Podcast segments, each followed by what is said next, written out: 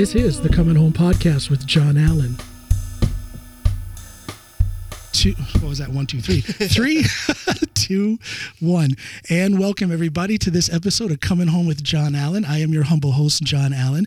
Before we get started with my guest today, I want to make sure everybody knows that this is also going to be broadcast as a podcast episode. And you can find that at anywhere you listen to podcasts, anywhere you watch podcasts, that includes YouTube, Spotify, and iTunes. Just search the Coming Home Podcast with John Alan and you'll find me there. Okay, enough of the self promotion. Let's talk about you, Mr. Andrew Morrow. How you doing, my friend? I'm good, John. I'm always good. I, I, I uh, how long have we been talking about this, man? Well, actually, you have been on my podcast. I done an episode. I guess it was around a year ago wow, now. man, it was about a year Yeah, ago, almost right to the bang day. in the It middle right of the lockdown. Yeah, yeah. So Yeah. so much has happened. So we since then. didn't actually get to sit down face to face like this. Well, you know, I have, um, you know, the pandemic came and it didn't negatively affect me too much, Mm. but it did put me into this situation where I'm a little bit more isolated because I'm not at that gym Of where course. we both go. Uh, I have my home set up here. I need Yeah. to show you that yeah, yeah, absolutely. Um, so, so because of that, I just, I just haven't seen you, Yeah. but I see what you're doing online. Um, I want you to talk about that a little bit because you're offering something. Um, you're offering a health product. Let's call it a health Yeah, product, and you're doing it in a way that a lot of personal trainers don't do. You're appealing to a segment of society that needs the kind of help Yeah. that you offer. Tell us about that. It's real exciting. Yeah, so basically, I run an online coaching program. It's called the Strong Dad Project. The Strong Dad yeah, Project. yeah, and it's um, And that's what they search if they want to find it online. yeah, The Strong. Dad Project. Absolutely. So most of the um, most of the materials done through Instagram. Shares to my personal Facebook page. I don't actually have a lot of channels. Um, But you're using your Instagram so effectively. yeah, You've got some cool videos on Yeah, there. yeah. Little displays of your own strength, uh, little snippets of motivational speaking, and then, of course, the actual product and how it can apply to, to, to dads Yeah. who need it. yeah, yeah. Skinny dads. Yeah, especially uh, basically, I just wanted to. Um, I mean, the product applies to anyone who wants to build muscle, essentially. But yeah. I uh, I speak directly and specifically to skinny dads because that was my own journey. You know, I was a naturally slim, skinny guy, struggled Yeah. to put on weight, Yeah. um, struggled to eat enough, uh, trained for a long time, didn't feel that I was seeing the results. Uh, you know. Hard gainer would be the Yeah. term that people would use, but really it's just a case of I didn't have the knowledge. I didn't know what I really needed to do in order to. it's an educational journey, isn't Absolutely. it? Nobody is no, and, people want the results so quickly, Yeah. and sometimes they don't understand that it is an educational journey. You've got to gather that information. Yeah, for sure. And I think a big part of what I try to do is um, try to make people come to their own realizations. Um, try to make people see the need to take initiative on themselves, to be a little bit resourceful uh, in their own in their own journey as well. Some people have to learn that self motivational yeah, aspect. absolutely. Um, it's a big, big struggle for a lot of people. Sure, it is. Um, and I think we all have that in some in some aspect. You know, it's like I uh, so. I struggle to uh, I struggle to motivate myself to to do certain tasks that I should do.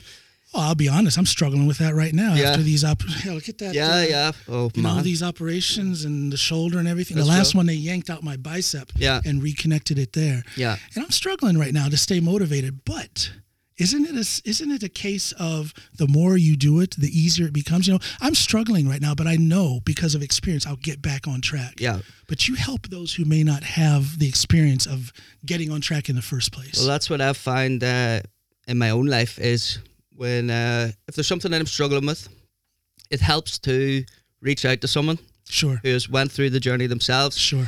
who um, who can guide you and coach you through it. So that's what I try to do in uh, in this regard with uh, with skinny dads who want to put a bit of muscle on. Well, again, you're doing it so well. You make it entertaining. You make it interesting. You know, I'm not a skinny dad, but I follow what you I follow what you're doing on on Instagram because Yeah. you, you make it so interesting. You make it. I like the way you put your personal story. You know, you'll see a lot of so-called influencers or these big name uh, personal trainers, and they make the whole story about them. You're making it about the client at the same time as you're inserting your own personal journey, which just makes it more motivational and Yeah. interesting for people who are watching. Yeah. Where did you come up with this concept of this particular focus uh, on on on the on, on men's health? Again, I could say um, uh, basically reached full capacity in the in the gym and what I'm able to do in person as a PT. Uh, so I wanted to expand into online and kind of reach out, help more people in that regard. Uh, but didn't really know how to do that. So Yeah. what I actually done is I've hired a coach. Who, hired a coach. yeah, of course. Um, so I have hired a coach. coach. Yeah, a guy who has done this before, who Yeah. who has built a successful, multiple successful Here online businesses. Uh, he is actually based in Canada, Okay. Yeah. uh, yeah. so we we communicate online. Well, mostly with his team. He has a large team that um, he works with a lot of people. Um, and uh, he, but he has done this before and helped multiple other people do Yeah. this, uh, get their message out. And a big part of his uh, advice was to kind of narrow down your content. Ah, not just be a personal person. trainer, but be a personal trainer for this particular segment. Exactly. Of course, you have yeah. abilities in all areas of health, but, but- But, you're focusing on this one segment. Yeah, and uh, and to kind of um, use your strengths and use your own story and use your own journey uh, because people will relate to that. People will People relate to people. connect with that exactly. Yeah, yeah. and funny what you say about you following my uh, my content and stuff and not being a skinny dad. I actually had a girl in her early twenties message me the other day and say, Okay. um, your content's so strong that I want to I want to sign up for your dad bod program." well, but you know what? But that, it, it- but isn't that a testament to the universal? Universe. I mean, it's a, it's a universal thing. Absolutely. Health is universal. Yeah. Health is health. Period. Yeah. And then you can start breaking it down into what's best for this and that other individual. exactly. How do you? Uh, I would imagine there's a certain psychological aspect to being a personal trainer. Mm. How do you connect with that? How do you apply that to your clients? For sure. I think um, for me, that I, I think that's actually my greatest strength as a Ah. personal trainer, more so than my my, my knowledge regarding training uh, theory and anything like Interesting. I wouldn't expect to hear that from Um, a personal trainer. yeah, That's different. Um, yeah. I think my ability to connect with people Yeah. uh, has always been my greatest strength. That's what a lot of my clients say that they enjoy. They enjoy the training and they enjoy the results that they get, of course, but they enjoy the, the actual time with me as Yeah. well. You know, so uh, that's uh, that, w- that was a really cool thing for me to hear. Well, and that's one of the first things I noticed about you uh, when when I was training at the gym there. Uh, I think before I even said hello to you, I just saw how you were when you were dealing with people, Yeah. and. Uh, of course, there was a lot of focus and there was a lot of sweat, but there was also smiling and laughter and, and good conversation. Yeah. I'm like, who is this guy? And then I remember I went up and shook your hand, and, and turned out you were powerlifting. Yeah, also yeah. at the time. So we had those things in common, and uh, and again, just just the way you, the way you are with your, you know, you're not this cold robot telling them to push harder, harder. Yeah. You know, you're you're putting that psychological, that that social, that friendliness into it, which of course is going to make it more attractive for your clients. I Yeah. I think so. And I, again, it's just the same thing for me too. I, I, I basically relate to my clients how I like to be related to. You know, I don't like Do unto others. having a, yeah, Yeah. exactly. I don't like having a domineering force over me. Yeah. Um, I don't like someone telling me that I'm weak or, or you know, Yeah, I'm kind of yeah. um, the the drill sergeant kind of aspect. So I, I treat them like people, like friends almost. You know, Isn't that the way to do it? yeah, Yeah, I think yeah. so. Um, and now the struggle was then to how to translate that online when you don't actually get that So how did you do that? with people. So that was a that was a process over about two years because I've been doing online coaching That for long? two years or so. Yeah, um, and it's kind of up and down, up and down. It's never really had a period of sustained growth. That was when I decided to reach out for help. Yeah. Uh, I okay. seen I, I seen this guy and I seen this guy's content and, and the what Canadian he was doing. uh, yeah, coach. Yeah. yeah. yeah. Um, and what he was doing and how he was helping people. Mhm. And uh, I reached out to him, uh, signed up with his program, get some coaching myself that enables me and helps me to coach other people. You invested in yourself. exactly, yeah. And um, and then I now feel that I'm able much more uh, or much on a much better level to uh, translate my personality online. I guess. I, th- I think it's social important. media. I think it's important. For, uh, you're a true testament to this thing, uh, it, it- the, the never-ending quest for more knowledge. Yeah. Uh, even at your level of coaching, of of of uh, uh, of being a personal trainer, you're still learning yourself. Yeah, oh, absolutely. And and and people, that's not a negative thing. I want to see that coach. I want to see that leader who is still trying to better their knowledge. Yeah. Tr- still trying to gain ability. That Yeah. was actually a commitment I made to myself when I became a personal trainer. At first, um, I done my PT education, and I committed to myself that I would continue to educate myself for as long as my career lasts. I would never uh, rest on my laurels. I would never Yeah, settle on yeah. the knowledge that I had. Oh, And that's that is- boring. That's a boring life. Yeah, absolutely. Um, and there's always people that know more. I I find it very inspiring seeing people who are at higher levels of success than what I am. Uh, it it it sparks something in me, you know. I uh, I feel hungry for that. I feel hungry for progress, And it Uh, shows. Yeah, and um, so it's like a it's like a never-ending quest, like you say. how, how do you tackle this thing with the client who uh, I mean, I, because I've seen this in my in my time uh, in, in the in the health industry.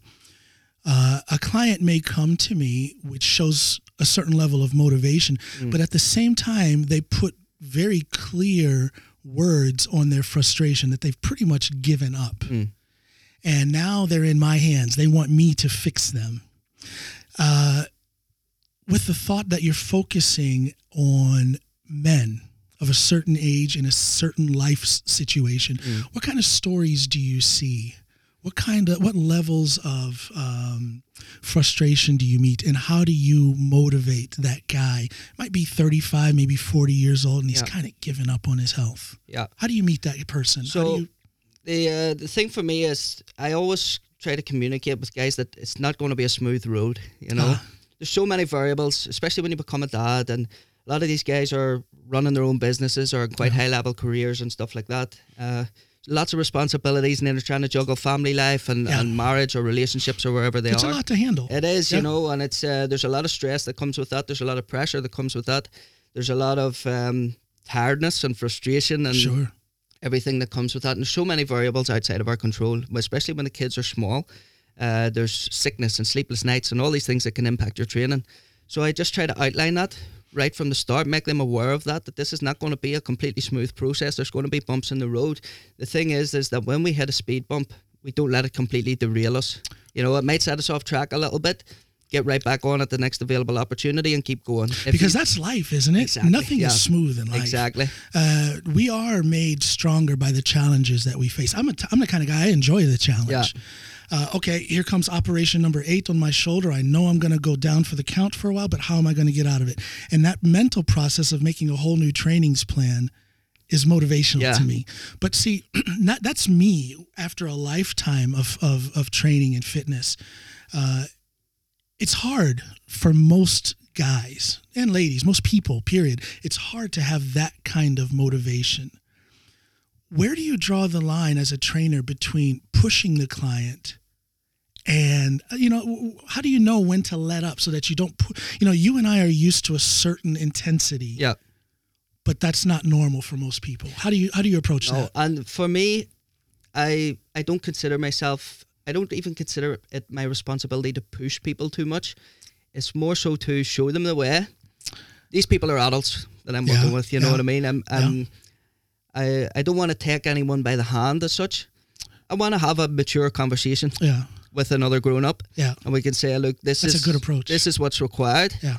Um, but you still have to take that responsibility. I can't drag you along. I can't get behind you and shove you along. I can't walk beside you. That kind of. I think Yeah. that's the difference between a coach and a and like that drill sergeant type. I guess. Yeah, yeah. You know, some people want that drill. So, you know, I- Yeah, absolutely. I was a- four there's years in the United. States Marines. the- I, I had my benefits of Yeah. being bossed around Yeah, and yeah. yelled at, but not everybody wants that in their day to day life. no, and it's it's not my style. It's not my personality type. You're too nice. Uh, I don't know about that, but but I just um, I say, I, I I treat these people as adults, you know, because they are. well, that's a good starting Yeah. point. That's And, a good um, starting point. You're not in charge of their life. You're No, their guide. exactly, exactly, guide, yeah. right? yeah. So uh, they come to me. They want my help.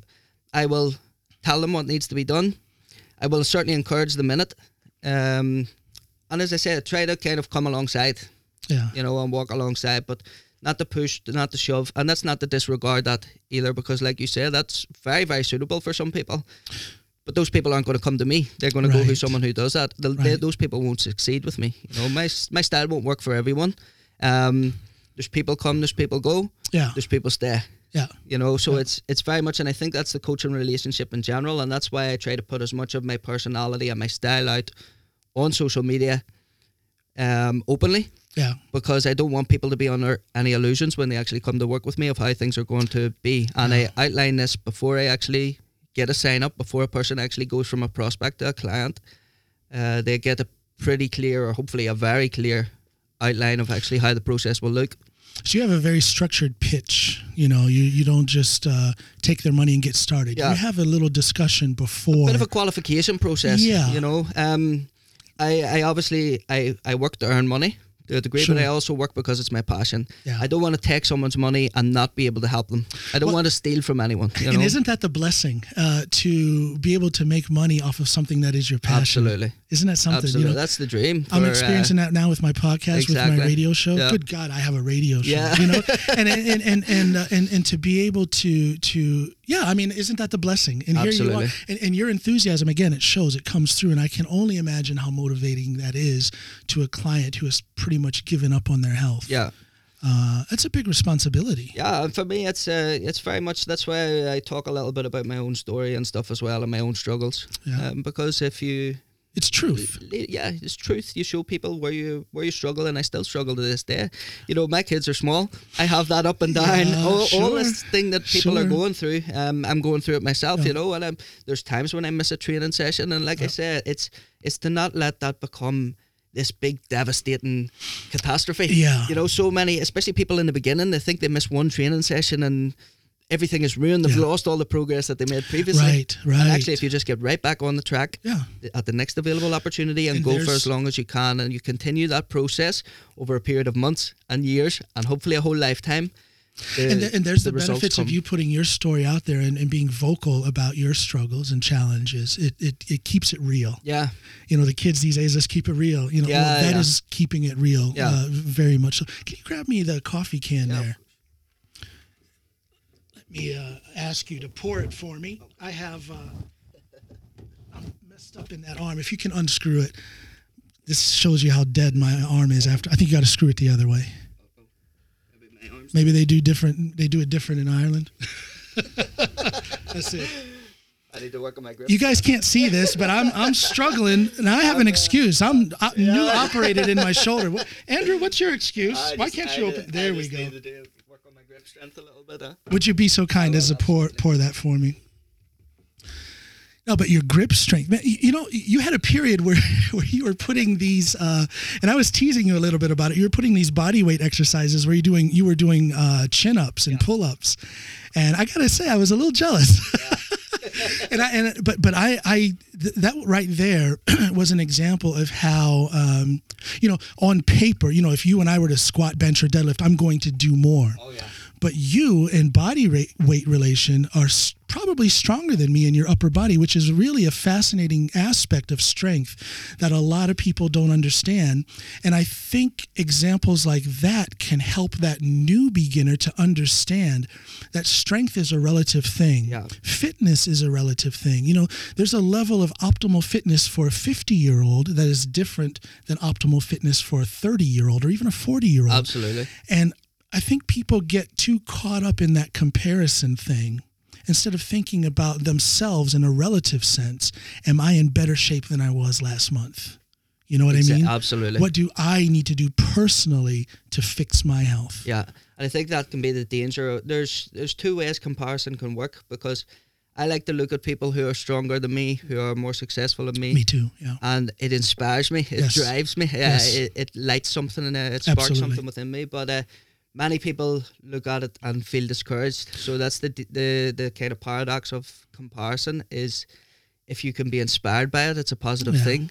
If you find it discouraging and demotivating, it's a negative thing. So Yeah. again, these are the this is the um, the the constant challenge and the constant interesting thing Yeah. uh, of coaching is meeting these different personalities and fi- finding out what makes someone tick, what motivates someone, what demotivates someone, and the same thing Well, can. and there's the have a- psychological, the dynamic psychological aspect of what you do. Absolutely, You've got to be awake and f- uh, you got to pay attention to that psychological aspect and then cater to that client's needs. yeah, um, I would imagine. I, I know I experienced this when I was a, a personal trainer. You you you have that client who comes and they throw their money at you and they book a bunch of uh, training sessions and then they don't show up.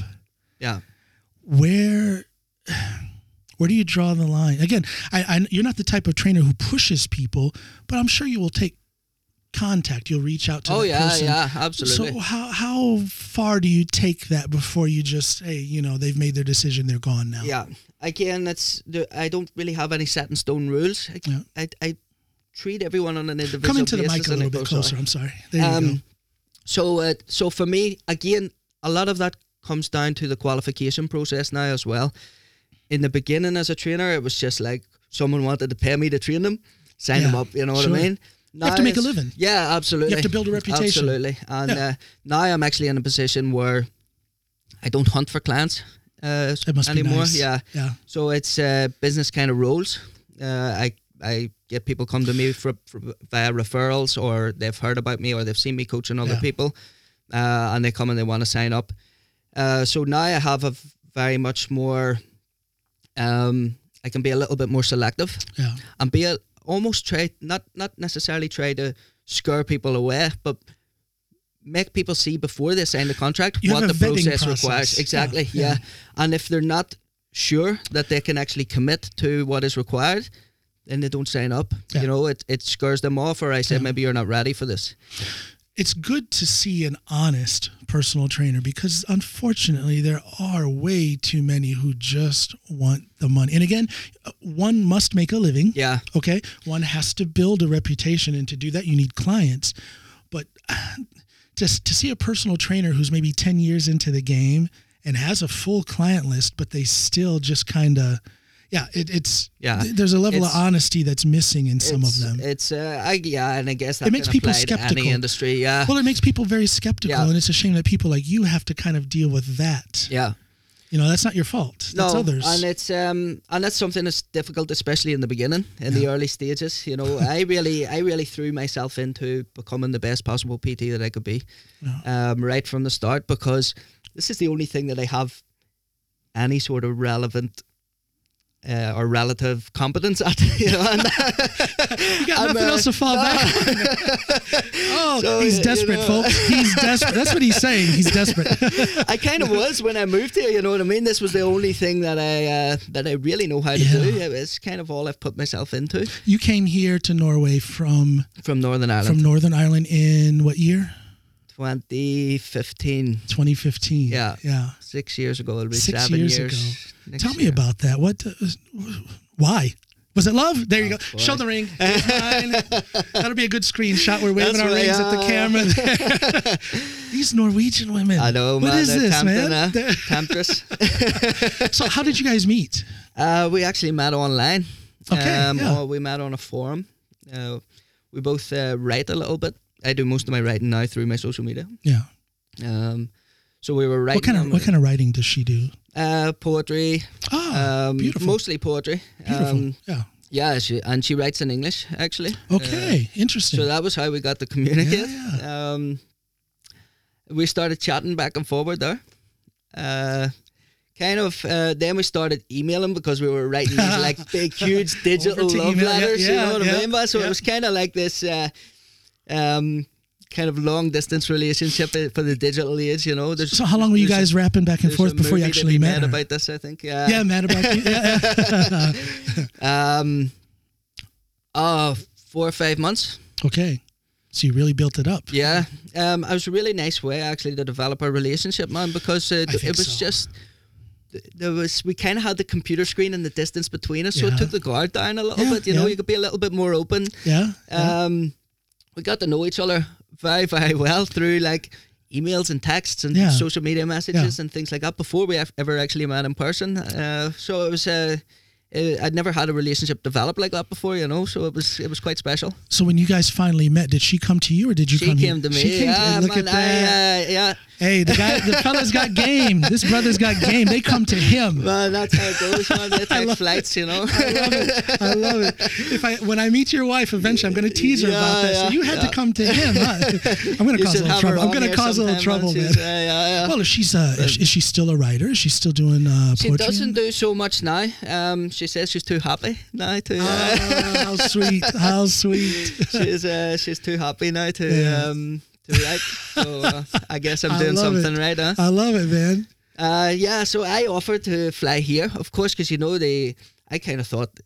Even though we've been chatting back and forth, there's all these catfish situations and stuff. you know, you see all sure. these TV shows about this stuff, and But Norwegian women are tough like that. yeah, They- yeah, they- man. So Snoopy is the same way. She was young. She was still a teenager and traveling by alone all over the world and stuff. And uh, she was in the United States, and she's like uh, walking through Skid Row in Los Angeles and stuff. It's, It's that's uh, That's It's I really kinda tough I, like I love that about Norwegian culture, man, and I think It's it's, the different. kind of ruggedness of Yes. the terrain and the, you know, the very outdoor Yeah. focused people. yeah. Um, then there's obviously the the dark and the cold of the winters and stuff like that, and Oh, I think man, all love of that, yeah, though. I love think it. all- of that kind of contributes to this. It's kind different, it's an otherworldly this- aspect, Absolutely, yeah. this extra toughness that you say. So I had offered to come here because of that reason, because I thought it maybe would be a little frightening to kind Right. of fly, acro- you know, not across the world, but it's a two-hour flight, yeah. but But, she was ready to. yeah. jumped on a flight. And then this, that, and the other happened. Yeah, yeah. so then we were doing kind of every three weeks or so, yeah, yeah. um, flying back and forward for Yeah. the weekend, any holidays, stuff like Yeah. that. We did that for probably another three, nah, three, four months, I guess. okay. yeah. And then I made the move here. You know, it, it, it developed very, very fast. I love it. Um, it all That's a real out, love story, Yeah, man. man. Yeah, it was quite Very uh, similar to how I met Snoopy. Yeah. Yeah. Uh, let me ask you, how was life for you in Northern Ireland, though? What city were you in? Uh, I was in a town called Lurgan. Oh, God. Um, Not a city, but a No, town. we don't have so many cities, man. We've got What was I Belfast. I, mean, Northern Ireland's like this size, you know. so we have uh, we have Belfast as the capital. We have a few other cities that are titled as cities. Yeah. But yeah. Most people from around the world would call them large towns. yeah. But what Um, was what was life like for you there? Um. uh, there's a there's a a question. I, I I love my hometown. I love the people there. Yeah. Um. I don't miss it. Okay. I uh, I I guess I went through uh, a lot of challenges there. Um, in many ways, um, it's a it's a working class town. I was gonna say if if I could if I could go by the stereotype, I would think working class, Yeah, not a lot of money, but not poor, yeah. kind of middle of the road, and Yeah. plenty of struggles. Certainly, by on a on a worldwide scale, you know, when you think of when you look at worldwide poverty. Yeah. Um, yeah. but yeah, poor compared to what you look would see maybe more so in the middle classes and the upper classes in England, for example. Right, We, okay. we don't have that so much in Northern Ireland. We have the working class and the uh, slightly above working class. Yeah. yeah. That's Northern Ireland. Yeah. so we have the working class on benefits and then the working class who work. did you did you have anyone in your family who was involved in politics? You know, there's always been this off and on volatile political situation. Actually, I was quite sheltered from that growing up. Were you? Um, Okay. Yeah, it's it's it's funny because To your benefit, would you say? yeah, Yeah. yeah, for sure. Um, because because yeah, we had this political situation. I didn't have anyone in my family that was involved in that. No. Um, I did. I even though I Let me grew- get you into the mic a little Yeah, bit more. sorry. I'm sorry. uh, even though I grew up in a so I grew up in a Protestant loyalist British um, working class Yeah. estate council estate. You know these rows and rows of houses Yeah. that all look identical. Yeah. Um, and It's so strange. And that's the funny thing. So- uh, to me as a, to me as a non uh, Northern Islander, it's so yeah, strange. Yeah, It's and we actually have these segregated communities. Yeah. You know, so uh, Protestant, so Protestant, Catholic, Catholic, and- yeah, and uh, British and Irish. Yeah, You know, so. yeah. Um, so I grew up surrounded by all the British regalia and stuff, and always, um, you know, I'm British. Everyone abroad calls me Irish. yeah. But my identity, what I feel, is, Is- is, is British. British, yeah, yeah. because that's how I grew up. You know, I grew up with the with the British flag, fly, the uh, Union flag flying from every lamppost. Yeah. the the, uh, the curbstones on the edge of the footpaths were all painted red, white, and blue. We Yeah. had all these. Um, It's very distinct from what I understand. It's Yeah. very, I mean, it's almost like a line drawn in the sand. It's Yeah. very distinct. The loyalists versus the, you know, the, the, The Protestant, yeah. Protestant versus the Catholic. It's very clear who's who's who. and it really was when I was growing up in the nineties because we still had the the conflict was still going on. Oh, God. So now You're there's growing been up in the 90s. Just tell everyone you think I'm old, okay? That's what you're saying. right? yeah, yeah. If I'm reading between the lines. So I feel quite old myself. Hey, now, I'm 52 you and know, proud of it, uh. Yeah, yeah. Life gets better. you don't. You don't. Life gets better with the age, man. I, I, think so. that. Age is relative. I honestly I'm sorry to interrupt. yeah, I got to be silly sometimes. Oh, um, and this is what it's about, isn't it? Let's have fun. Yeah, absolutely. So it's um. So yeah, there was that really clear segregation and dividing line. You know, I mean, we actually our town literally had like an invisible line in the middle Yeah. where you had the Protestant end of the town and you had the Catholic end of the town. And it was very rare that someone would venture over the lines. You know what I mean? because it was almost like uh, Well, not almost. It wasn't it pretty much literally a gang type of situation where it's us and them. And yeah, and even more so than that, it was um, it was paramilitary. You know, it was Yeah. from much more organized than um, than just kind of street gangs. Yeah. You know, so Especially back then. yeah, yeah, yeah. So From- now now things are It's loosened up a little, Yeah. from what I understand. But So- back then, it was that paramilitary, that us versus them line in the sand type Yeah. of thing. Did you feel safe? Did you ever feel threatened? Did you have any social relations with the other side? And I put that in air Yeah, quotes. I did because because funnily enough, I, I was from one of the few families that kind of had uh, mixed relationships in it. Okay. So I had uh, my uncles who were Protestants were in relationships with Catholic women, married to Catholic women. Um, How did and- that go over? Was uh, that Uh, quite all right, actually. It was. You didn't feel any heat because your family no, was- because it would, no one in my estate knew so much. That was something I wouldn't broadcast. Ah, You know. okay, And, these, I see. And, and this tends to happen where um, families that mix these mixed relationships, they would uh, move far out into the countryside. They wouldn't live in the town anymore. Ah, Okay. They, Self-preservation. yeah, Simply. Yeah. yeah, for the most for the most part, you know. So, um, but yeah, I mean, for for me growing up, I, I, I think about it sometimes now because I look at life in Norway and stuff, and Yeah. but it was just very normal at the time, you know. We had the we had the army patrolling the streets. We had Yeah. police out all the time in armored armored vehicles and stuff, Yeah. and it was just, uh, and you just knew that kind of this was our end of town and this was their end of town, you know. And They It- say that people that grow up in situations like that, or even kids who are growing up in a war zone, of course, the trauma and the stress is there, but they come, you know, they adapt in a way to where they don't consciously feel that, yeah, but they may feel it later when they come out of that situation. Did you ever have this moment where you're like, oh my God, I actually used to live like that? yeah, a little bit, feel yeah. Yeah. a little bit being in Norway and stuff because it is uh, different here. It's yeah, total- absolutely. Total different sense of safety and comfort. It's and, uh, it's um I am I am such a huge fan and proponent of Norwegian society. I think Yeah. it's amazing. I Um, make fun of it a lot, but yeah, it's oh, of course. life, life is good. I'm I'm terribly homesick. You say you don't miss Yeah. being back home. I miss being back home, Yeah. but it's not like there's something pulling me there. It's not like I want to drop everything because life is good here. yeah. I have to say that life is good here. Norwegian society is good. It's not perfect, but Yeah. it is good. Oh, of course. I don't think there is a perfect society. You know what I mean? And I think no. I don't believe that either. I think Norwegian society is about as close as it gets. You know, and there's obviously always room for improvements. Well, and the Um, thing the thing is, is I and maybe I'm naive, but I get the impression that the Norwegian government or the Norwegian system means well. Yeah. Whereas when I go and put my eyes on my home country, the United States, I feel like there are people at the top there that are, that don't mean well for society. Mm. Yeah, they, yeah. They want to cause a little chaos for their own political benefit. Yeah. But I just don't see that here in Norway, No. and it's such a relief. Yeah, it's that. Uh, it's that kind of uh, societal trust. Yeah. That, that is it's kind of Societal trust. Yeah, it's kind of um, it's woven into the fabric here. I think you know. So it's amazing for me when I see like when I drive through the countryside where I live, uh, hillbilly country. I know you like to make fun of uh, of Scots Elf. Oh gosh, I'm so sorry. Uh, it's good, yeah, man. We, uh, I'm, I'm gonna make Skotselv make famous. I'm gonna make Yeah, Scots yeah, Elf famous. Yeah, let's put it on the map, man. and um, you know, when you have these like little stalls and stuff set out where, where people just set out boxes of eggs, and then there's just a, Yes. a box to leave money, or there's a number to kind of send Vipps, which is which is like Norwegian PayPal.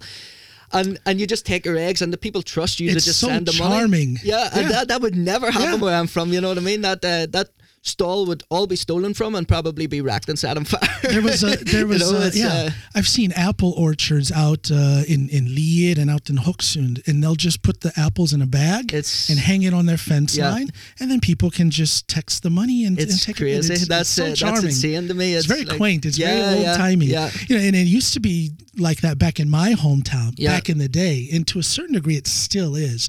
But back home, it's rare to have things like that. Yeah, Whereas here, It's so normal and it's so charming. Yeah. I wonder if the Norwegian people appreciate that, though. I, I I guess if they have experienced other cultures, um, If they've maybe they do. other Yeah, yeah. yeah, yeah. But um, but yeah, I think it, it and I, I think I, I would I would feel the same if I grew up in this culture. I'd probably take a lot of it for granted. Yeah. You know, Yeah. where for me, I think it's amazing. I I think uh, the the the trust, the level of safety, and the the a lot of people.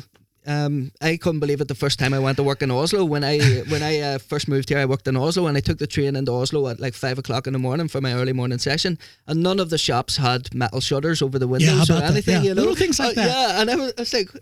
See now, when and when you mention that, it's like, yeah, it is like that. Every shop shuts And- down in the UK. yeah. You know, the, the Yeah. metal shutters that Yeah. come down so people don't They have smash to, the yeah, windows, so people exactly. don't break in. And Yeah. uh, No, it's uh, Nor- It's like- Norway has this simple, there's a charm quaint, about it, like you said. charming type of thing. Yeah. And again, I don't know that they really understand how.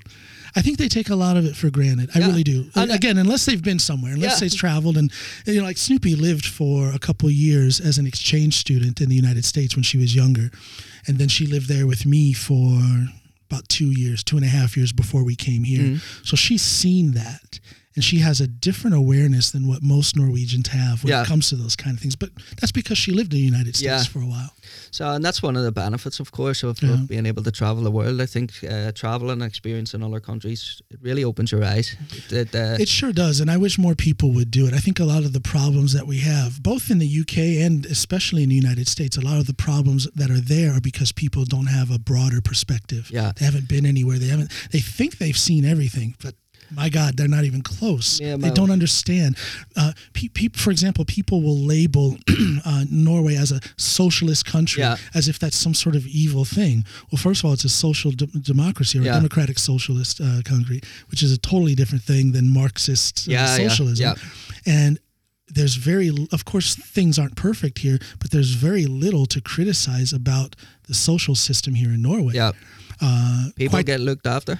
well, quite the opposite of, of criticizing it. Yeah, you know, I don't, I, I know people back home who are struggling. Some of them have gone bankrupt Mm. and lost their homes because of medical bills that they have Yeah, to pay. that's and crazy. we don't have to think about that That's here crazy, in Norway. yeah. We just don't have to. It's not an issue. Yeah. We're going to be taken care of. Yeah. Well, and, and taking care of may be the wrong word because we pay into we- that system. yeah, so we're yeah, getting we- what we we're getting what we paid for, Absolutely. which is a beautiful thing. Yeah, and, and that is, as it should be. As it should You be. know, uh, we as I said, we uh, Norway has quite a high. Uh, it has quite a high tax rate, but I pay it willfully. yeah, yeah, yeah. It, However- it comes back. I think. You know. However, when I first came here and I first started, I started working almost right away. Mm. Uh, I got a job within a month after I got here, uh, and I I, I uh, stayed on my summer vacation up at our place up in uh, up in Finnmark, Mm. and then I started working, and then I got that first paycheck, and I'm like. Good God! they take this much in taxes, yeah, and it was it was it was a shock because Yeah. I wasn't used to that. But I calmed down very quickly when I realized that the money that I still had after that tax was more than enough to live on. Yeah. More than enough. yeah, yeah. You know, we didn't have kids at the time, but but uh, um, you know, it was just Anne Elizabeth and I. But uh, but but the, the money that I had left was more than enough. Yeah. And what I got for that, you know, I would have my first doctor's appointment. I'm like, really? I, I, I- I don't have to pay? Yeah, Or I, I think it was I, I paid like uh, uh, the equivalent of like twenty dollars. yeah. It's two hundred kroner or something, like- isn't it? It's like that's it. Yeah, yeah. Okay, I'll pay these taxes. Yeah. You know, so it, it's all relative. Yeah, and, and it has it- to do with worldview. It has to do with society. perspective. A lot of people are kind of closed off to what's outside of their little box. And I think I, I always get the impression about uh, American citizens is most Americans, at least from my perspective, and I can't say most Americans because I, I don't know, but how it looks to me is most Americans holiday and travel within the US. yes. they, yeah. they, rarely travel outside That's of the right. US, so it's um so they are kind of in that. But there's a reason that for that. You know, people have to remember America Such a is huge huge. country so well, so yeah. to travel from where I'm from in Ohio. You know, uh, out to California is a genuine vacation. Yeah, a oh yeah, or I, I completely get that. Yeah, So yeah, but but but I I, I will acknowledge uh, the limitations of that when it comes to worldview. yeah, Um, it- advantages, disadvantages. You know, it, it's just the way it is Yeah. in the United States. and I'm sure things are different across the states, but sure, ultimately it's it's all underneath the same cultural um, right. umbrella for the you know? most part. Yeah. So yeah. it's uh, you, so you're not really getting outside of that, even though you might go and see different scenery and meet different kinds of people and stuff like that. And I get that that's the way it is, but I wish more Americans would acknowledge that that's the way it is, and that they would also acknowledge the limitations that that incorporates. Mm. Yeah. You know, you don't know if you've only traveled from Ohio to Indiana, which is the next state over. You don't know that much about the world. No. You really don't. No. And you're not going to learn much about the world from watching the news. No. You've got to get out there and experience it because everything's going to be a little twisted Yeah. when you're watching it on I don't TV. I don't follow any news You don't channels follow whatsoever, news? whatsoever. I, I do in the sense that it's uh, it, you know world events and Yeah, social I- issues come up in my in my podcast and whatnot. So I do follow, I but, understand the uh, but it's important, and I make sure that I get it from different sources. yeah to then take the next step and interpret what I hear. And I Yeah. think that's what's missing with a lot of people. They hear something on the news and they don't bother to try and interpret it. They just take what they're hearing and that's gospel. Yeah, And you can't, you just can't do it that way. yeah. Especially when you have these kind of tribalist Oh, news uh, news Yeah. outlets, Yeah. you know, that kind of Yeah. taint one way or the other, yeah, it's and terrible. uh, and kind of paint things one way or the other to It's kind terrible. of yeah to fit whatever their their uh, their agenda is. I think that's uh, that's that's very dangerous because if you just kind of only get your news from the one source and it's You're it's missing kind of so twisted, much. yeah. yeah. And I I- think that works on both sides of the spectrum. Absolutely, it does. Um, I try to think of myself, or I do think of myself as not as a consumer of news, but as an interpreter of Mm. news. I like to hear something and then do a little bit of research and figure out, you know, what are the what's the other side saying about this same issue. Yeah, And that's where one can learn. That's where one can continue to be inquisitive instead of being indoctrinated. Yeah. And that's the problem with news today. People get indoctrinated. yeah, absolutely. And I think even It's in sad. politics and stuff as well is Well, uh, sure. you know it's uh, if you t- if you find too much of an identity in whatever party that you support, Yeah. it's easy to be just swayed to with whatever beliefs. Absolutely. I yeah. prefer to I prefer to kind of um, go by my own value system, Yeah. And that may align with one side one day and one with the other, you know, because it's not uh, these op- opposing opposing parties aren't necessarily always. Um, well, they're always in disagreement, but I'm not necessarily always in agreement with one That's side or the other. true, yeah. You know, and that's I- the, that's the importance for me. I I prefer to go off my own sort of moral compass. Yeah, I lean more to the left. I'm more of a Democrat, but I don't agree with everything they're doing by Yeah. far. Yeah, I've uh, I've seen uh, a few of your posts recently where you've actually been criticizing the, Oh, the Democrat Party a little bit, and I find that very encouraging actually because uh, Well, I try. it's again, important not to I think Yeah, well, well, well, thank you for get that. too much of an identity in in one particular.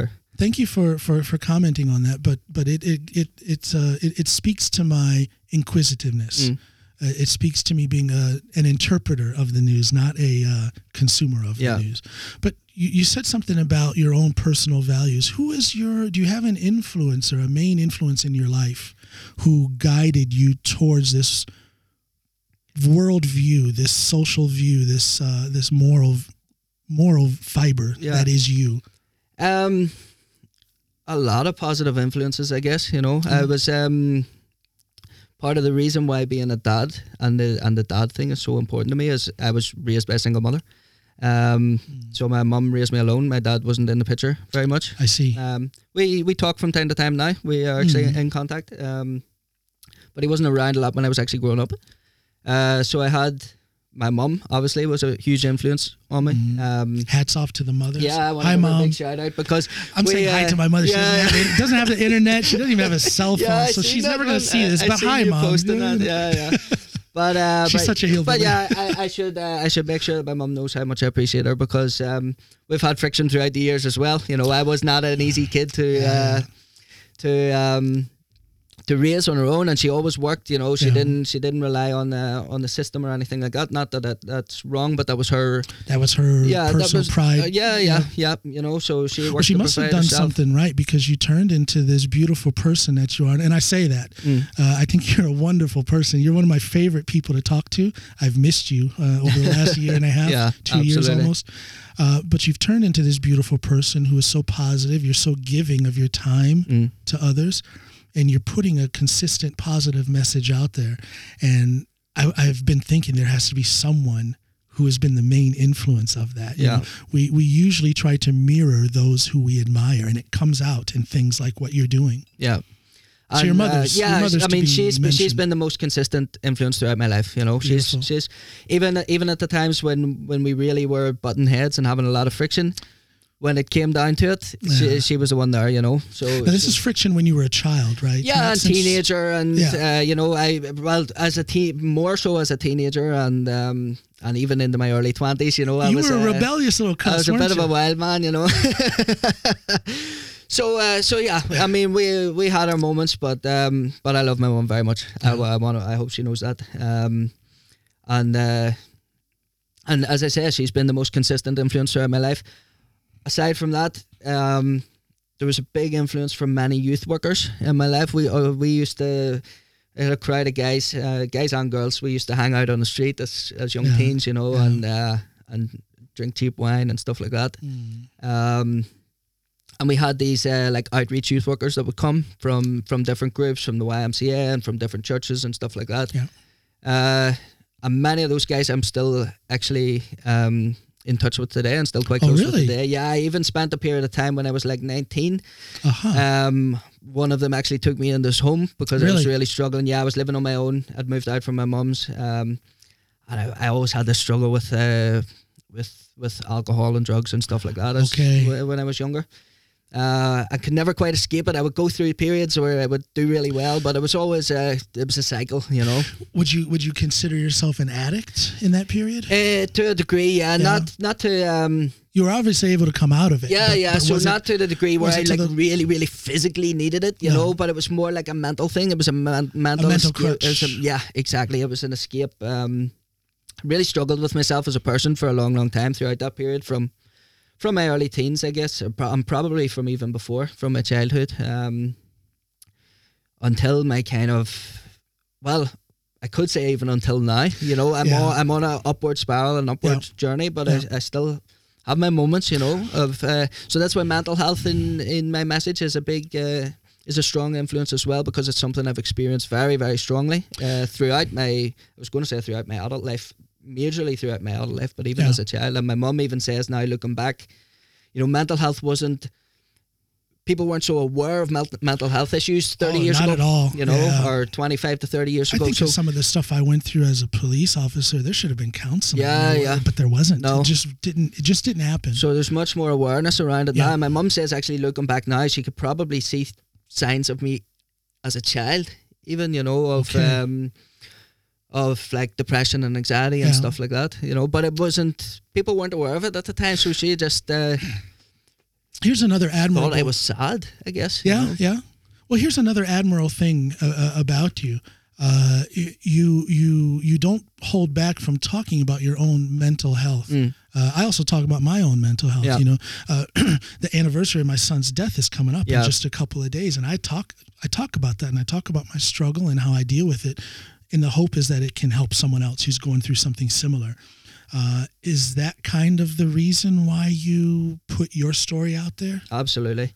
Um, f- for one side, uh, in a in a selfish sense, it's somewhat therapeutic as well. Oh, it's very therapeutic, you and I also I also say that I'm a little selfish. I'm a little bit of an egoist by putting know. because it makes me feel better. Yeah. It's self therapy. But I also know that uh, I know many, many people um, going through struggles like I experienced. Yeah. Um, and But not still do everybody experience. talks, but not everybody will talk about No, it. no, no. and I think uh, it, for me it took a time to get to this place. You know, Sure, um, I sure. remember uh, talking about these things early on in the process, and it actually it set me back a little bit. Okay. I find that I started to like relive those experiences and had those negative emotions Yeah. again. Actually, so I think there's that's the that's the kind of line that you have to toe with therapy. And Yeah, because there's as well, always a little bit of recall. yeah, so you can almost end up Yeah. uh, in a loop, yes. you know. So and I find myself there in the early stages, and so for a long time I kind of had to just keep my head down, shut up, keep quiet Mhm. about it, and, and Yeah. work my way through it. Yeah.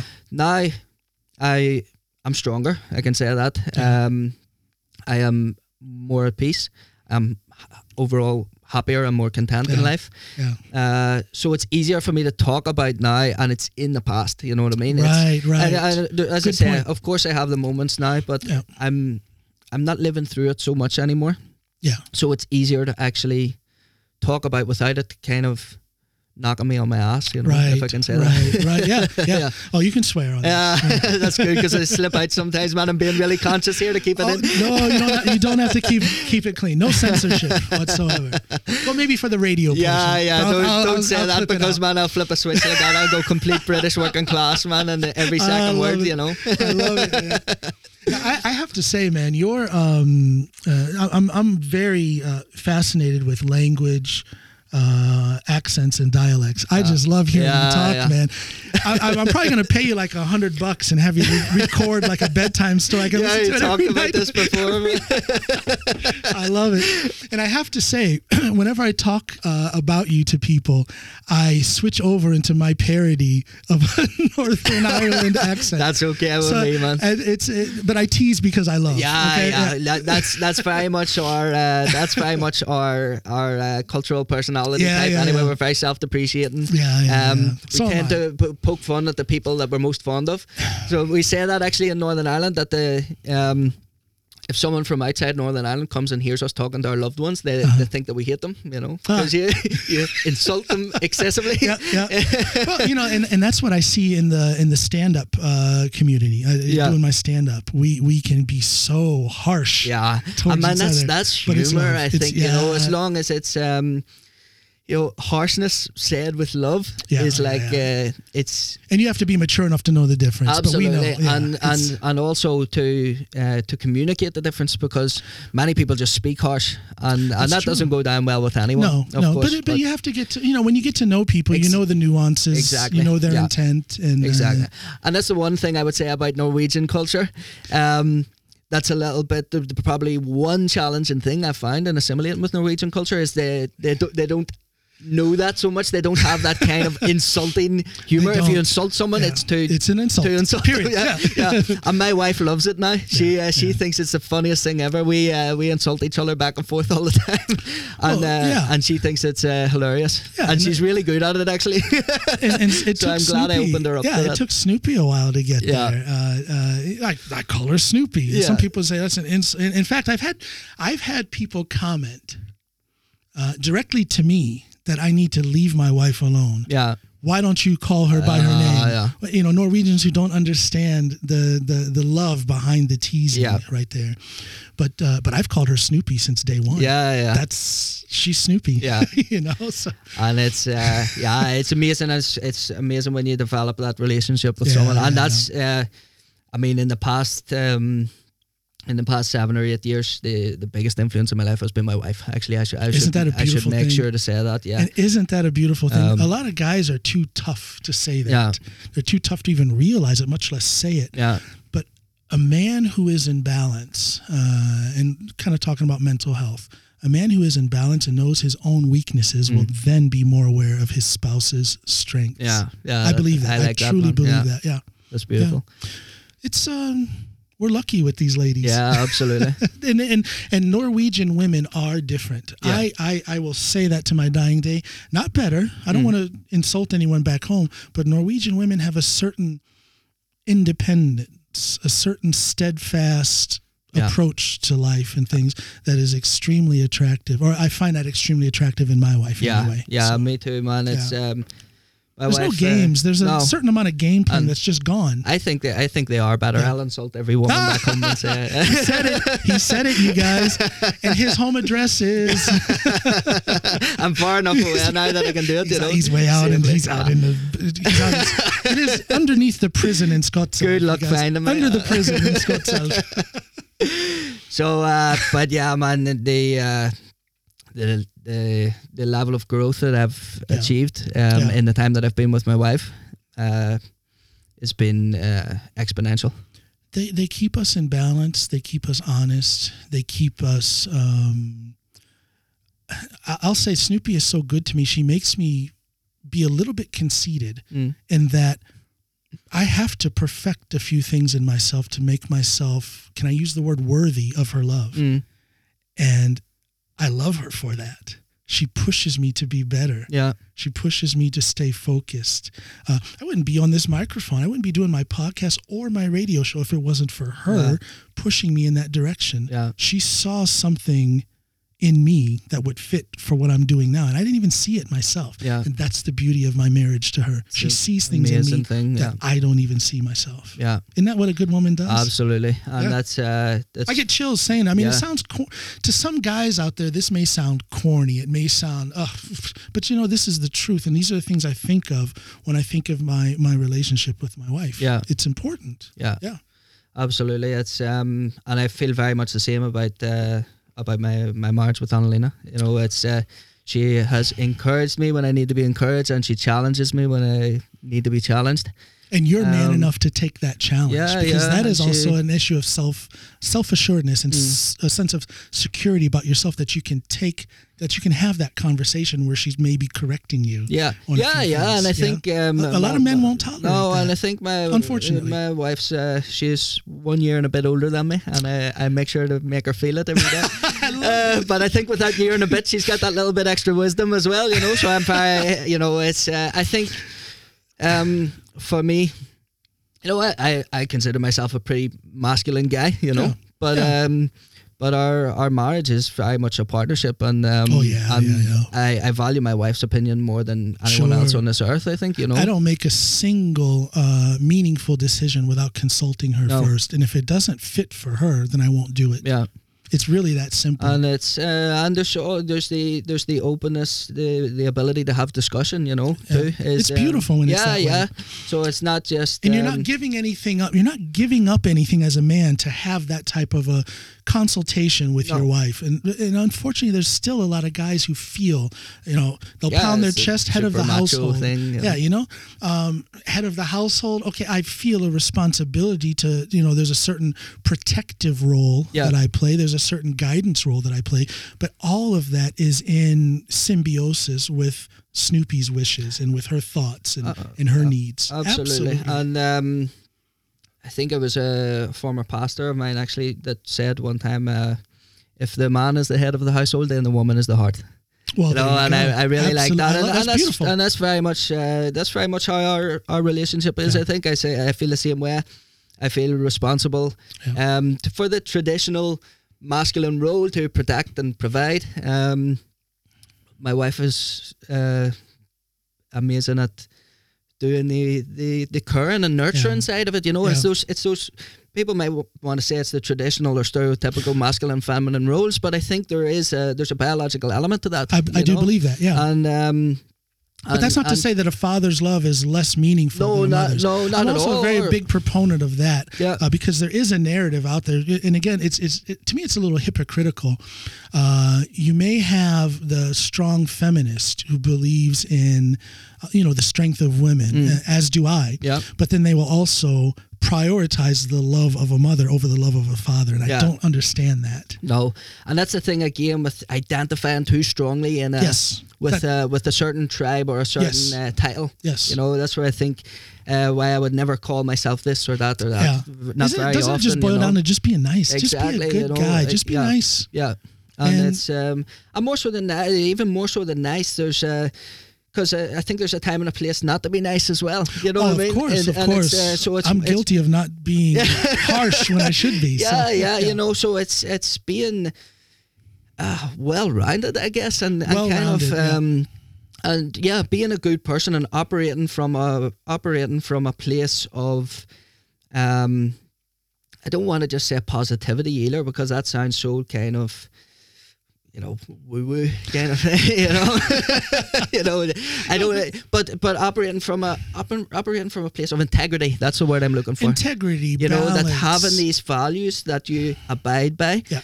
Um, and man, it, like you say, this does not it, because I fulfill the masculine role does not mean I'm hard or cold with my kids. I I cuddle my kids. I love them. I tell them I love yeah. them every day. I kiss them. How um, old are they? Uh, five and three. My daughter will be four. Oh, such a actually, beautiful yeah, age. yeah. She will be four on Saturday. That's when actually, they were so- little and cute, and they still smell like a baby. Yeah. My, my- our, our Snoopy and I, our, our daughter is 16, our son is, snart, is is soon 14, and they, now they have smelly feet, Yeah. and bad breath and stuff. But you still hug them every Yeah, once in a oh, yeah, yeah, man. You know, they'll, always be the No, babies. but, it- I but, guess. but, but again, the, a father's love is very often minimalized, Yep. and I, I, I speak out about that um, because it's just as important as it is Yeah. uh, uh, as a mother's love. yeah, well, I, I experienced that in my childhood. You know what I mean? I Yeah, uh, I yeah. missed out on that.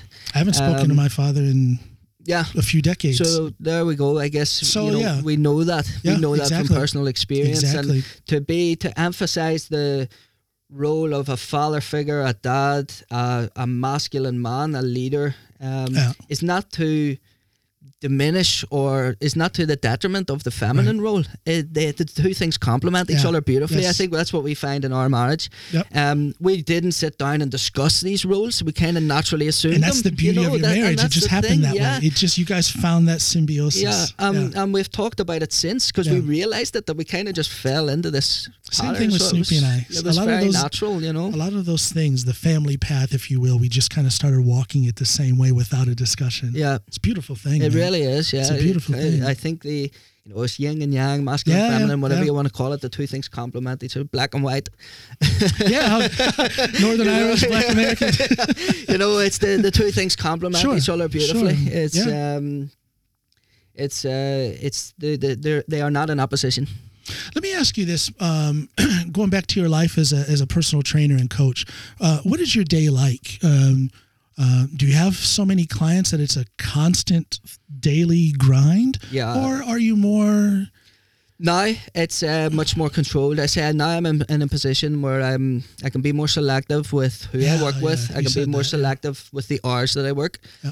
Uh, in the early stages, uh, the personal training industry is quite a ruthless industry. You know, you make it or you don't. And there's Yeah. something like a ninety percent rate of qualified personal trainers don't make it past one year. Is it that? yeah, high? yeah, yeah, and that's the actual. It's it's up towards. I, I think it's actually slightly over ninety percent. Is it? I have even more respect for you now. I didn't know it was that ruthless. So it's, difficult. it's the first year or two years, and um, wow. so it's uh, because it's a it's an industry too where you you have no guaranteed salary. You know, it's it's very much you can be employed by a gym, but you are very much left to fend for yourself as an entrepreneur almost. You know, Yes. and that's what I try to communicate to new personal trainers coming up because now I'm one of the more experienced trainers in Yeah. in, in the gym where I work. Um, and uh, is to not think of yourself as an employee, but think of yourself as a business. You know, and a business requires there has to be a, an investment put in first. Most businesses, that's a financial investment. Yeah. With PT, yeah. it's time investment. right. You have to. You can't just not be at the gym when you don't have clients in the early stages. You have to be there. People have, You have to to get be to know you. Yeah. Yeah. People have. That's your form of marketing. Yes. You know. So um, so I spent my time when I wasn't working with people. Uh, I would spend an extra hour or two in the gym, walk on the floor, talking to people. Yeah. I would train in the gym Yeah. um, and just talk to the people beside me at the You rack. were so good at being Very, social. I remember uh, that when I was there. Yeah. and yeah. very quickly, um, everyone in the gym knew who I was. That's you right, know, and yeah. that's um, and then again when it when it comes to time, I never tried to sell anyone in that regard. I was literally just trying to get to know people. Yeah. Yeah. You know, and um, and just having genuine conversation. But then when the time comes that someone decides, maybe I want to work with a PT or that guy, they, Yeah. they see me working a little bit and go. They're always going to select the PT that they know. They're going to There select the PT that they have seen, that they that they trust. They're Because not going to they're not going to go and knock at your door when you're at home and say, Right. "Will you come to the gym and train me?" They're going to go to the guy who's in the gym. and they're buying into your personality to a certain much degree. so, think they, so, yeah. that whole thing with being social and getting to know them is quite important. Yeah, No, I just wanted to ask kind of about you know what kind of scheduling you have and what kind of uh, uh, you know how many. Not how many clients, but how busy you are with your. I mean, you're sitting here fucking around with me instead of being at the gym.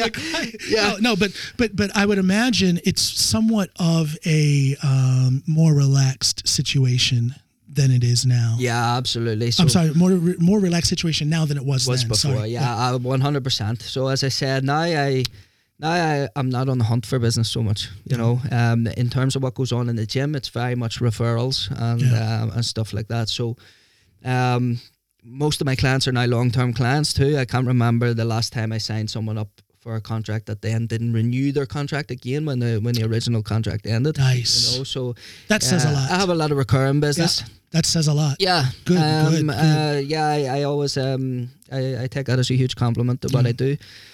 Uh, so that's uh, that's quite nice. Um, so now I, it's basically more just about structuring my schedule, you know, and Yeah. I try to be flexible with people, of course. Um, what I do now you have a is cutoff time? to- yeah, not so much, but I, I what I do now is I try to do three day times, three morning day times, Okay. and then two evenings. Okay. So I used to do early morning to evening, Yeah. almost yeah, every day. I yeah. mean, in the initial stages when I first started out in the very first gym I worked at in Oslo, um, the the first months I was there uh, 16 hours a day, Yeah. Monday to Friday. That's a long day. And my first paycheck at the end of my first month was 3,000 kroner. Oh, Man, and uh, talk about a time investment. yeah, you know, so that's what I'm talking Yeah, about, and that's yeah. what I try to communicate. Um, Yeah. to up and coming trainers is it, it requires that it's a business. It's the same as like I say, most other businesses they have to put in large financial Yes. capital. You know, Yes. we don't have to do that. We have to pay for a qualification. Once you've done that, that's pretty much the Yeah. the financial investment done. But it's the time investment then, and it's putting that in reaps its rewards over time. You know, so I've Sure, actually went through sure. four gyms. This gym that I work at now in Drammen is is the fourth gym I've worked at since I've been in Norway. And the best one, I would say. yeah, yeah. Say it, yeah. Yeah. There you go. I, I love that gym. I, I, uh, I've seen that gym develop through the years. I was there for the first time in 2000 when I was here on vacation to visit Snoopy before we were married. So I've seen that place grow and change. But what is really cool about it is there's still that core group of both employees. Well, maybe not so much employees anymore. A lot of them have gone on, but uh, but the same core group of people who train there Yeah, to where I, I and I haven't been there in almost two years, but I know I could walk in and there you know who and I'm going to see the people. Yeah, yeah, yeah. and that's the nice thing is there is a very uh, there's a very community Those people are loyal. focused aspect Yeah. around it. Yeah, um, but I've applied that same method of just getting to know, genuinely getting to Yeah. know people. Um, I've never been a salesman. I've never considered myself Mm-hmm. a salesman. Um, I have to sell in order for my business to uh, to live and to function and to But as an observer, you're selling by being s- so natural, by Yeah. being yourself. I think that's people are buying into. I said it before. People are buying into your personality. Mm.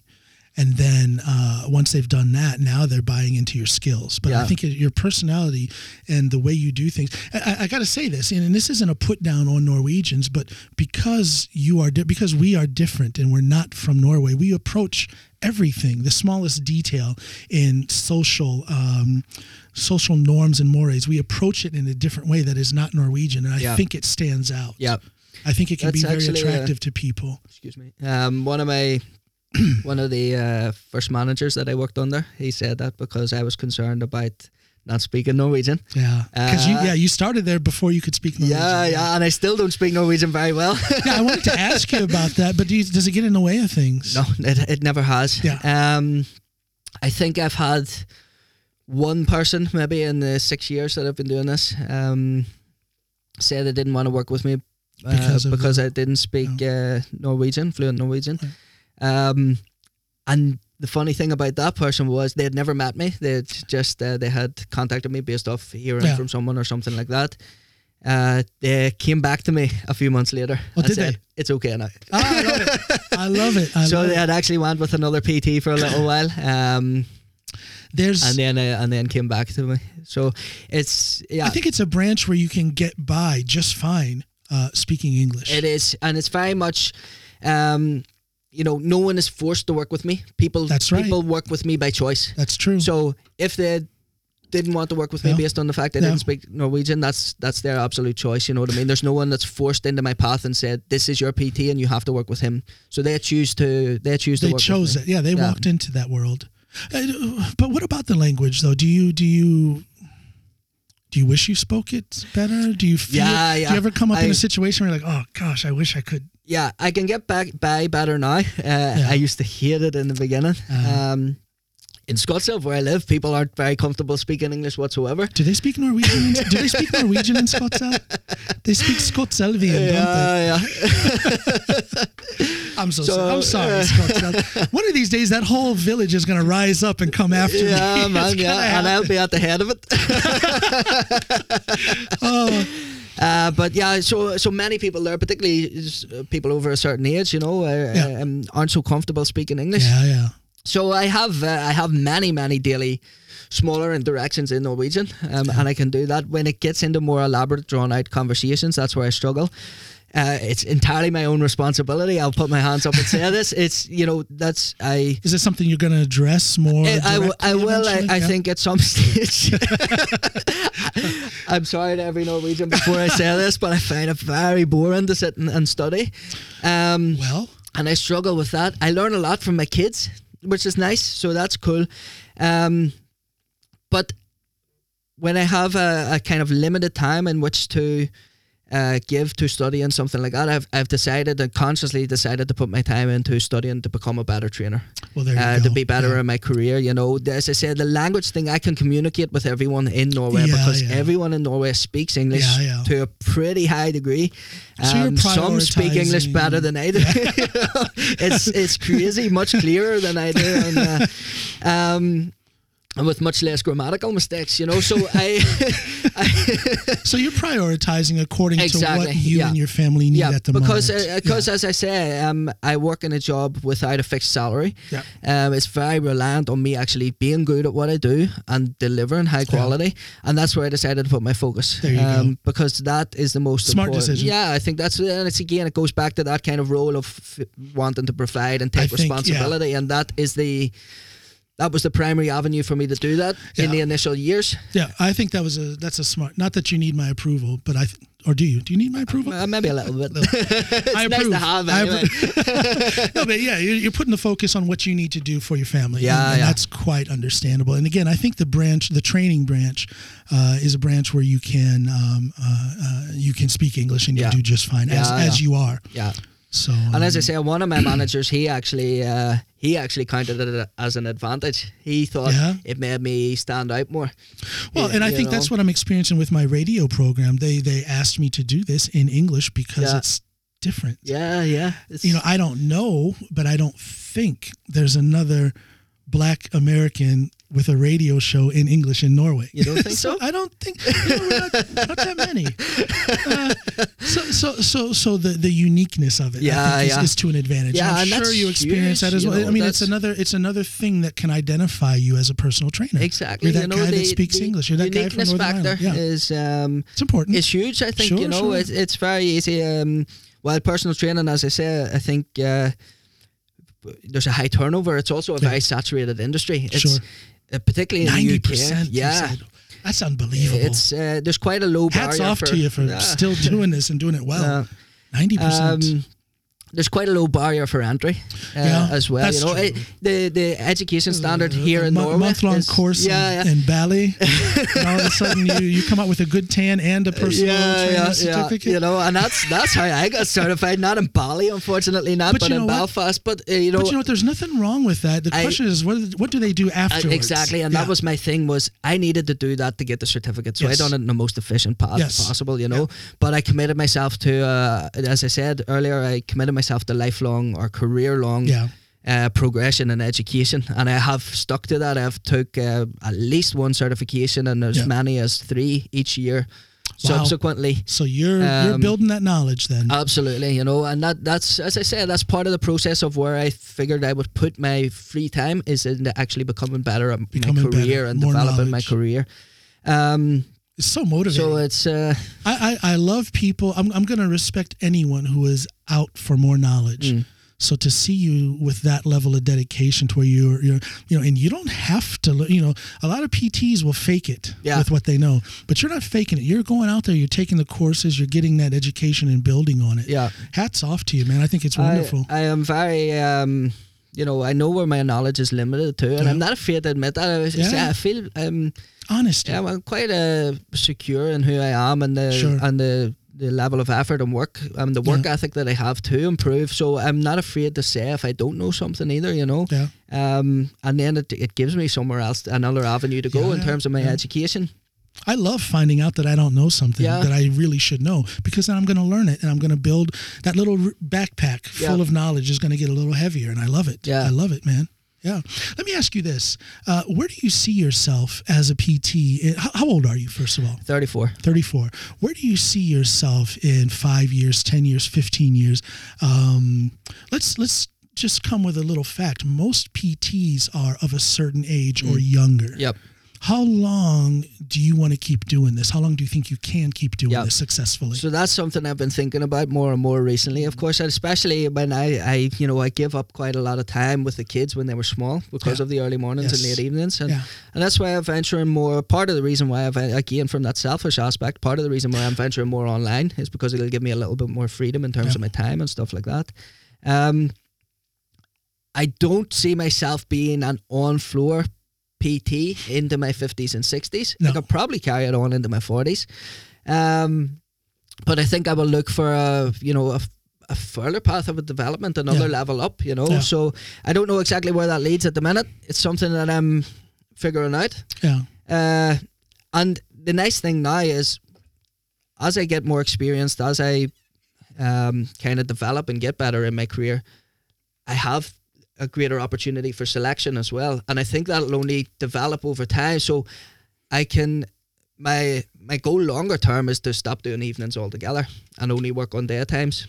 You know, so it's uh, I think when you build up a certain level of competence, and I I, I do not think of myself as an elite PT by any means, but I know I'm a good PT. I know Yeah. that because of the work that I've put in Yeah. um, and the evidence that I see around me. But I do not think that I'm a great or outstanding PT by any means.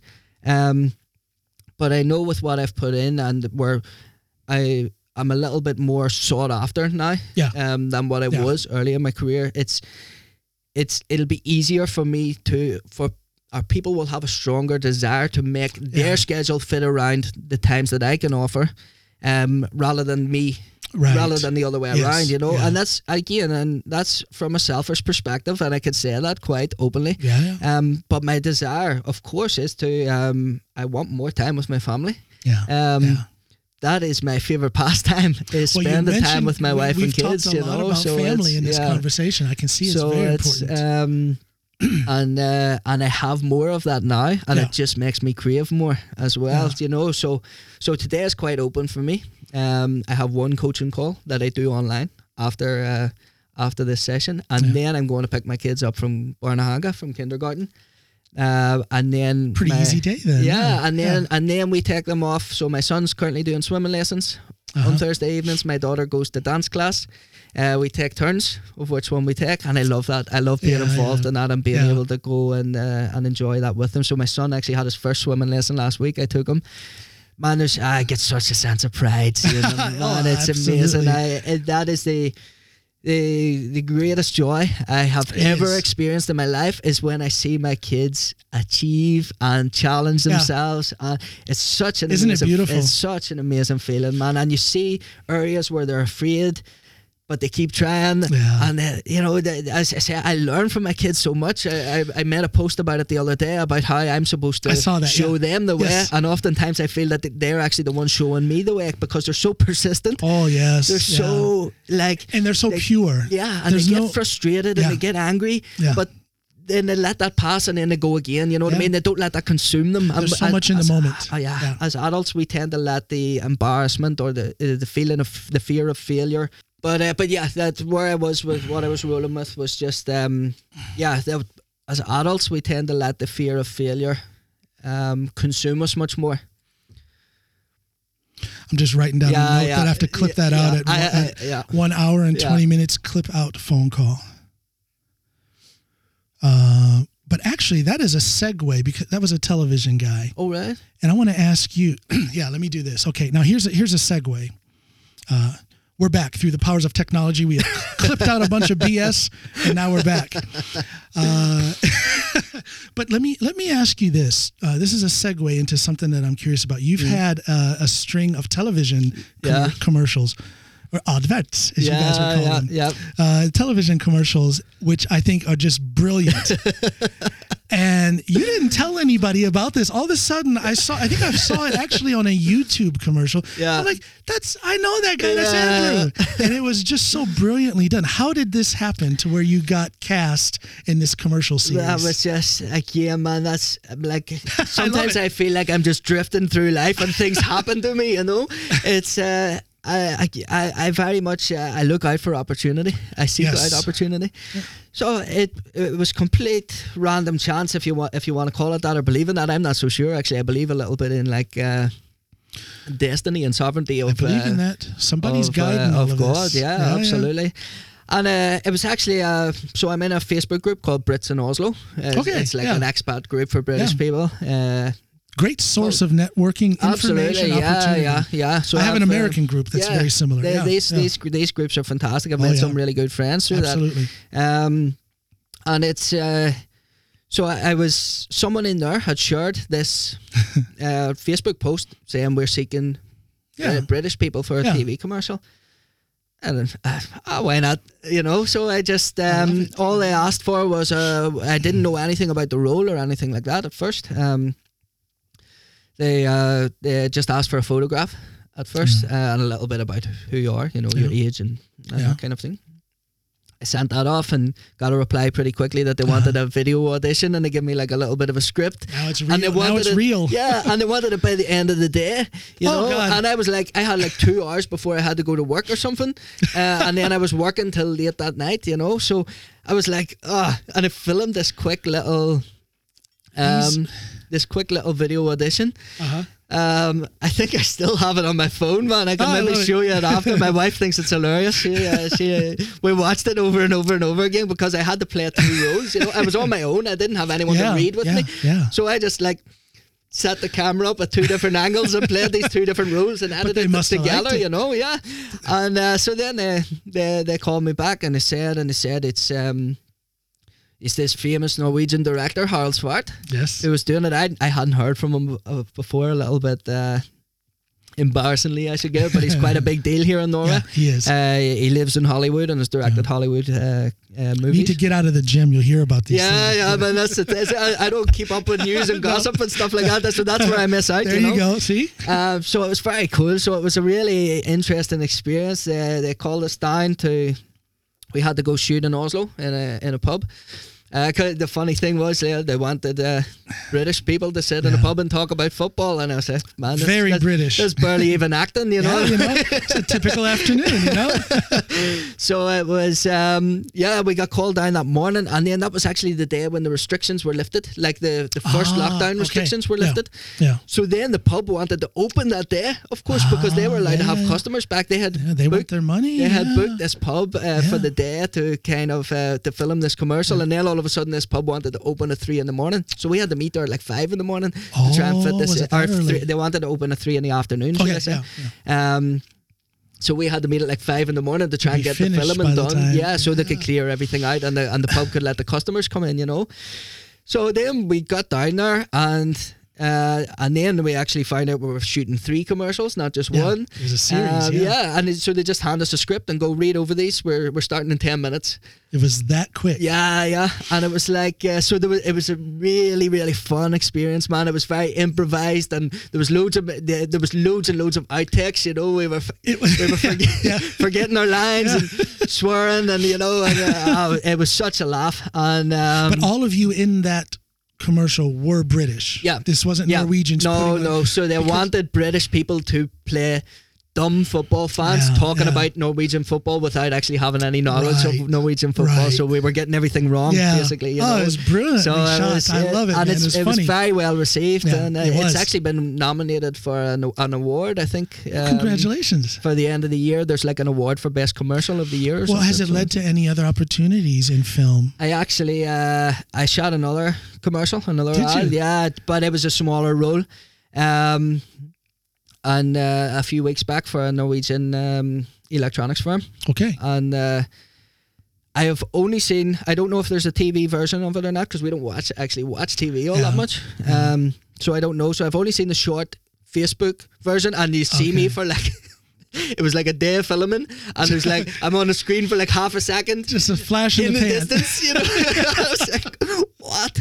We, we, we were down there all day and we were filming these different Yeah. angles and we were having to do all these different things. And then it was like, you know, it, it shot by in half a second, but, these, that's but that's these commercials are your you know. first uh, first experience. Yeah, on, on I had never, not since um, not since primary school. I think when I done like a school pre- play in Okay, primary yeah. school, I don't think Yeah. I'd ever done anything like that since then. So it was just kind of I, I did it for a bit of a laugh initially. But you come Um, off you come and, and I've heard a lot of people comment this. Um, you come off very professional, almost as like, like you've done this before. Mm. You come off very professional and, and, and quite charming in that commercial. Is this something that you think that you'll pursue more actively and try to make something out of it? Uh, possibly. I don't. You look ever, great. You, you're uh, a good figure on in front of the Yeah. camera. You are. It's Uh. and, and you're you're charming. At least according to the script that you had in front of you. I mean, Uh. it's it's good. It Oh, works. let's just say I was barely acting, man. Ah, You know? yeah, you know, typical afternoon. Go, yeah, yeah. Football and So, uh, so um, yeah. I mean, I, it's not something I ever see becoming a career, if I'm honest. Um, You're not like looking for an agent now. Ah, to- no, to- but uh, but it it was such a fun day, man. And even the one that I shot most recently, stuff, the yeah. one I shot most recently, where I got mostly clipped out. It seems. Uh-huh. Um, that was a really fun day too, and you get to meet cool people, you know. So I'm still in touch with a lot of these people. The the like main guy who done most of the talking in the commercial, Yeah. uh, in the Holland one, the Holland one.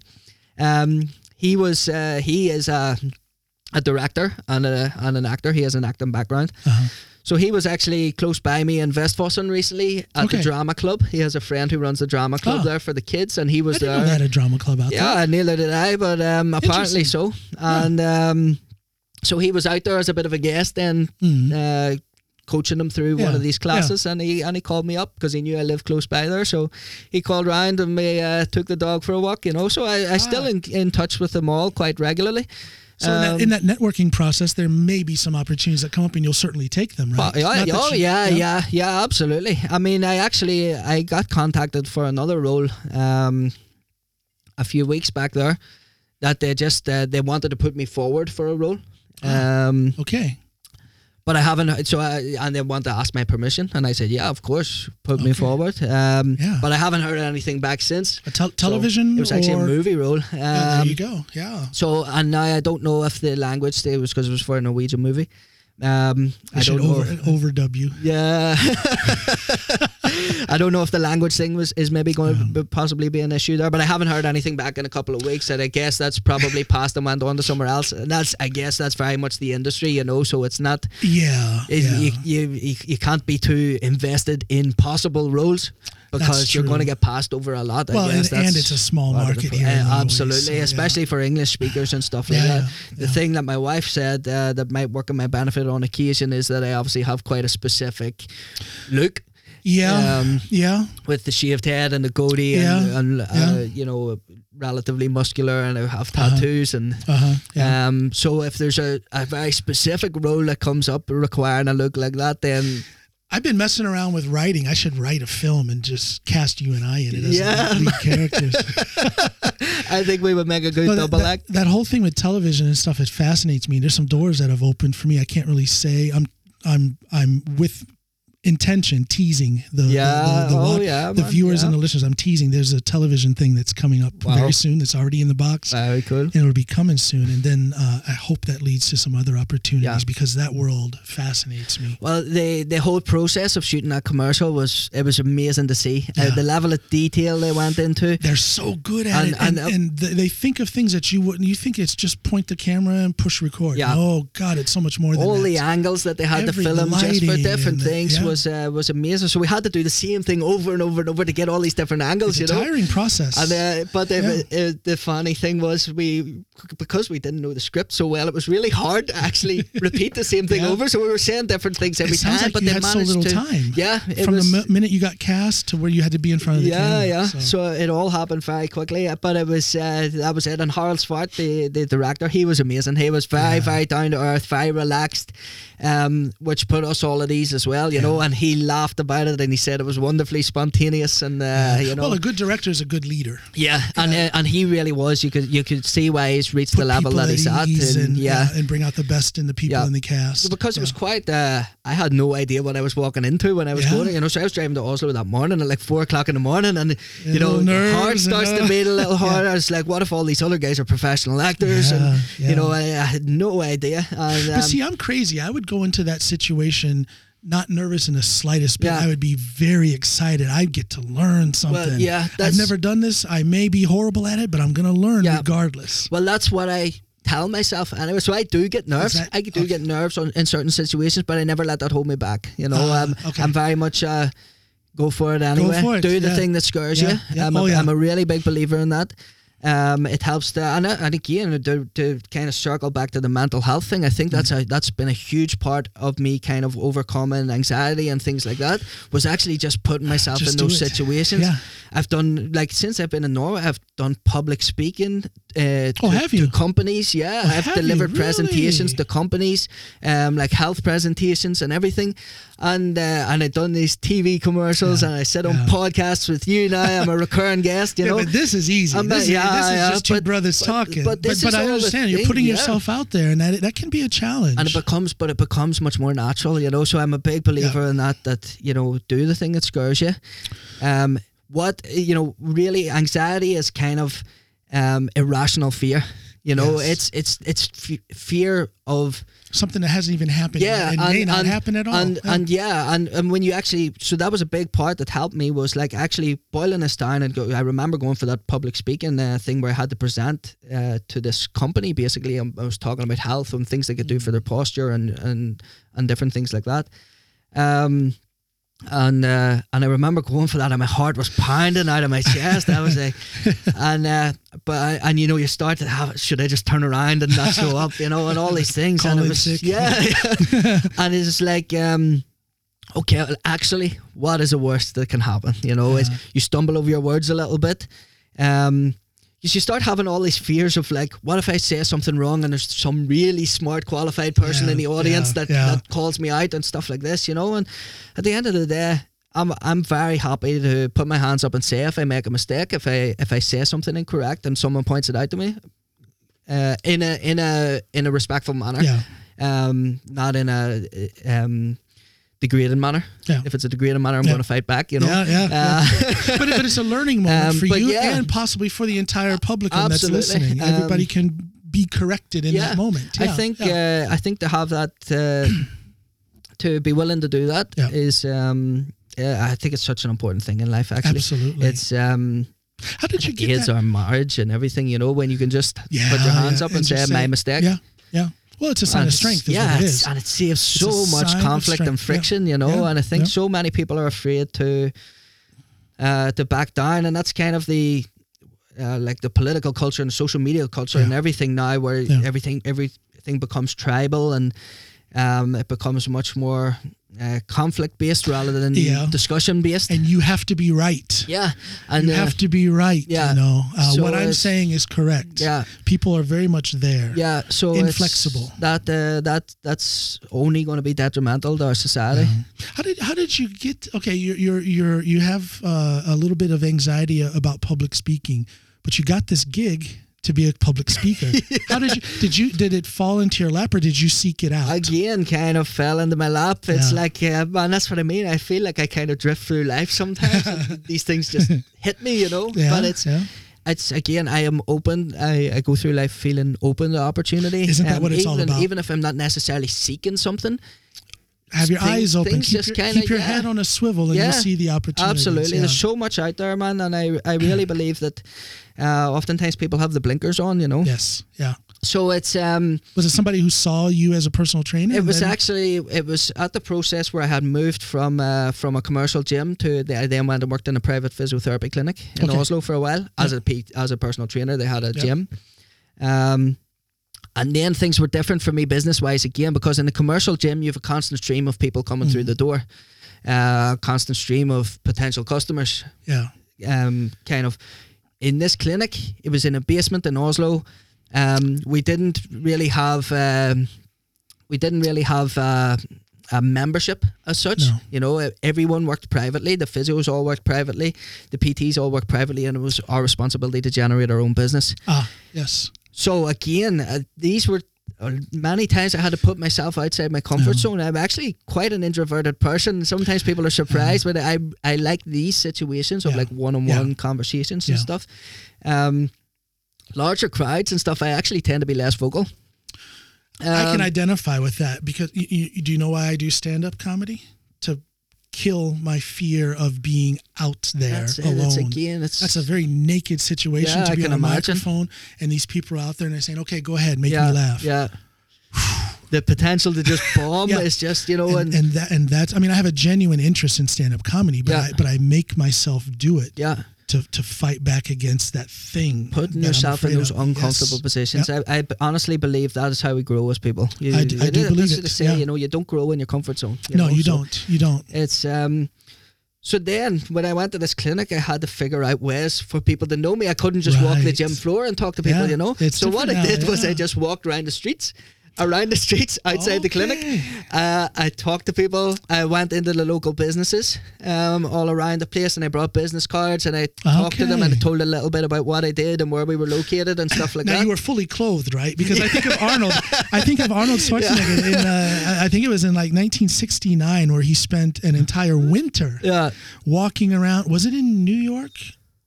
New York, I think, when he was living in New York, walking around in his uh, his uh, posing trunks in the middle of winter, just walking in the streets, talking to people to try and man. promote uh, powerlifting. or I'm sorry, bodybuilding at a gym. I want to say he was in New York in the wintertime. Crazy also. man, Yeah. it? It's like it's but again, So I just got that image when you say you're out there walking in the street.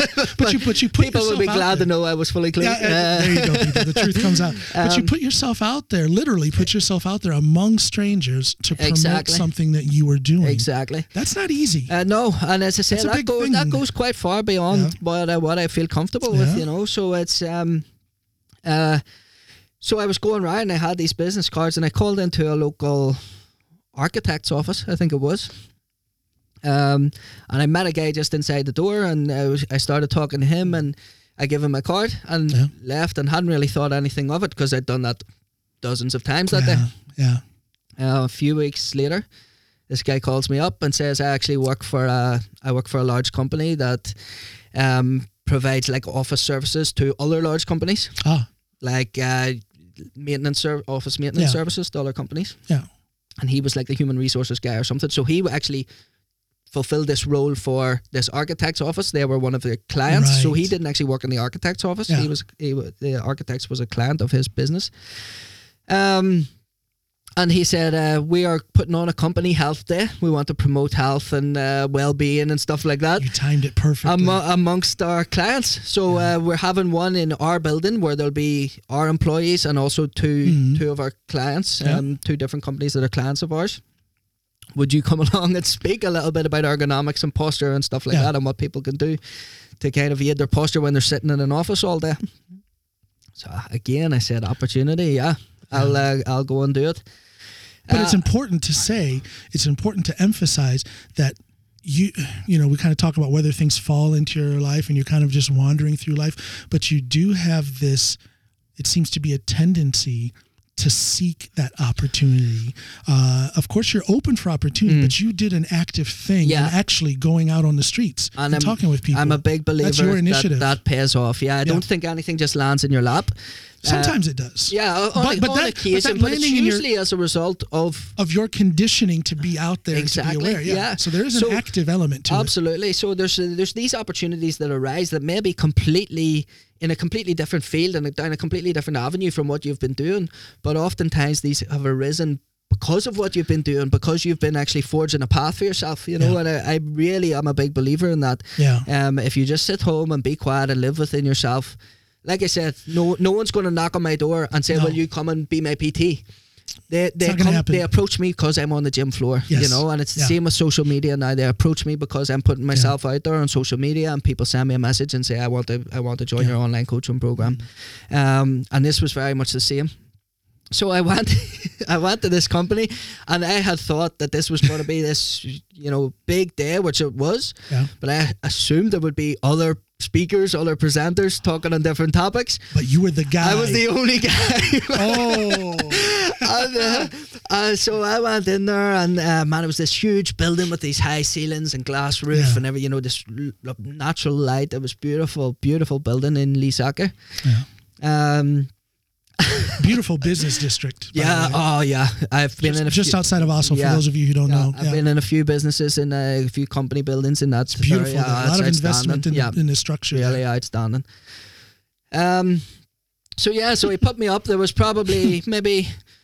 30 people there originally and I thought okay this isn't too bad you know and um, stood up and uh, I um, I I didn't wing it I had notes with me that I'd went over the night before Did you have any visual aids? No, no, I screen? just, uh, man, I'm so bad with technology that I So thought that I. that was, uh, you know, now I'm getting a little bit more familiar with using technology and different I wouldn't be things. but- surprised if we've been talking for the last hour and 40 minutes and nobody's heard us because something's wrong with my setup. So I'm the same way. Uh, we've had a good time anyway, haven't um, but yeah, so I didn't want anything that would kind Yeah, of throw me off, yeah, you know. yeah. So I literally, um, I literally got up and stood, and I, I uh, done a little practical piece where I took them through some exercises and stuff like Yeah. that, and and done a few assessments and things, um, and uh, went for it was about thirty minutes. Yeah. Went over and I was like, you know, I'd done it. Now, was that the agreed upon time? smooth. Did you tell them it would be about a half hour? Well, it, it told me an hour and a half. It told me, An hour told and a me to block off an hour and a half. Oh. But then uh, we just went at and anyway. I was happy enough. And then he was like, those guys left. Uh, and then he was like, okay, the next group's coming down. so I had I had to do the 30 minutes Yeah. three times. I So he told me to block off an hour and a half. But then when he when I got there, he had told me to present for about 30 minutes. Okay. Um, so I just assumed that that was it. But Yeah. I actually had to do the same thing three times through in three 30 minute blocks. So um, so yeah, it was it was a little bit different each time because how, I how said long I ago was this? Ah, three years ago maybe.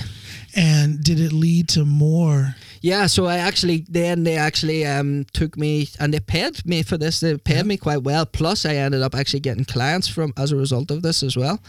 Um, and then they yeah they'd done the same thing at one of their other clients, which was a huge, huge oil and gas company in San. Ah, Um, important issue. This whole thing with health in Yeah. that industry. Yeah, it's yeah. very important. It's vital that those people are in shape. Yeah, so this was, um, and this was again, this was like their head office building. So it was the um, the administrative side, you know, um, and I guess the executive side. And I'd had to do the same thing over. They wanted me to do the same thing there. Um, So you you literally, you know, just to go through it again, to take it back to the beginning, you have this thing where you're very uncomfortable with public speaking, but you had to figure out how am I going to get new clients? You're in a new situation as a PT. You're now in a clinic. You literally go out into the streets. yeah, He's on the streets, folks, and you're handing out cards, and this leads to you doing that very thing that you almost have a phobia Yeah. against. yeah, But not only did you do it, but the act of doing it led to even more income, more clients, Yep. more opportunities because you've spoken several times since then. yeah, yeah. That's beautiful, man. So Talk about personal growth. I mean, that is it right there. Well, that's, it, and, and that's as much what it's about for me. Yeah. Is um, I. I'm at a stage in my life where you know I feel like in many times in the past I let fear hold me back so much. Yeah. Um, It's time to get on the move. I refuse It's to do to- that now, you know. And that's the thing is, I, I feel like I kind of lost ten years of my life from I was fifteen to I was twenty five. you really? Really? I, you know, I dropped out of school at sixteen. I had no job prospects. I worked a bunch of dead end jobs. I done some petty crime to f- Yeah. fund my lifestyle. Um, How's that make you feel when, no you, when you real go through that? prospects. Um, I don't like what I've done, but I, at the same time, I'm quite. I, I don't. I don't even say that I'm proud of myself. I don't think I'm proud of myself. I, I feel like I I've just done what I should have done. You know what I mean? I had. I, I I wasn't supposed to stay in that place. So Yeah. actually moving forward and becoming a better person and forging a career and starting a family. These are all things that most people do naturally. For Well- me, it was. Uh, Yeah, you know, I I kind of skipped that part for a bit, right. and right. then I feel like I just got my life on track. You know, so it's not. I don't f- really feel a sense of pride of it. I just feel that I've fulfilled my. Res- I've well, but you should be. You should fulfilled be my proud. responsibility. You, You, know. you should feel proud about that. Uh, you're you're definitely someone to look up to. Uh, you're definitely a shining example of someone who has come through adversity. Um, I like to say that that all people are the sum of their past, Mm, yeah, yeah, uh, and whatever that past is, you Yeah. know, the good, the bad, and the ugly.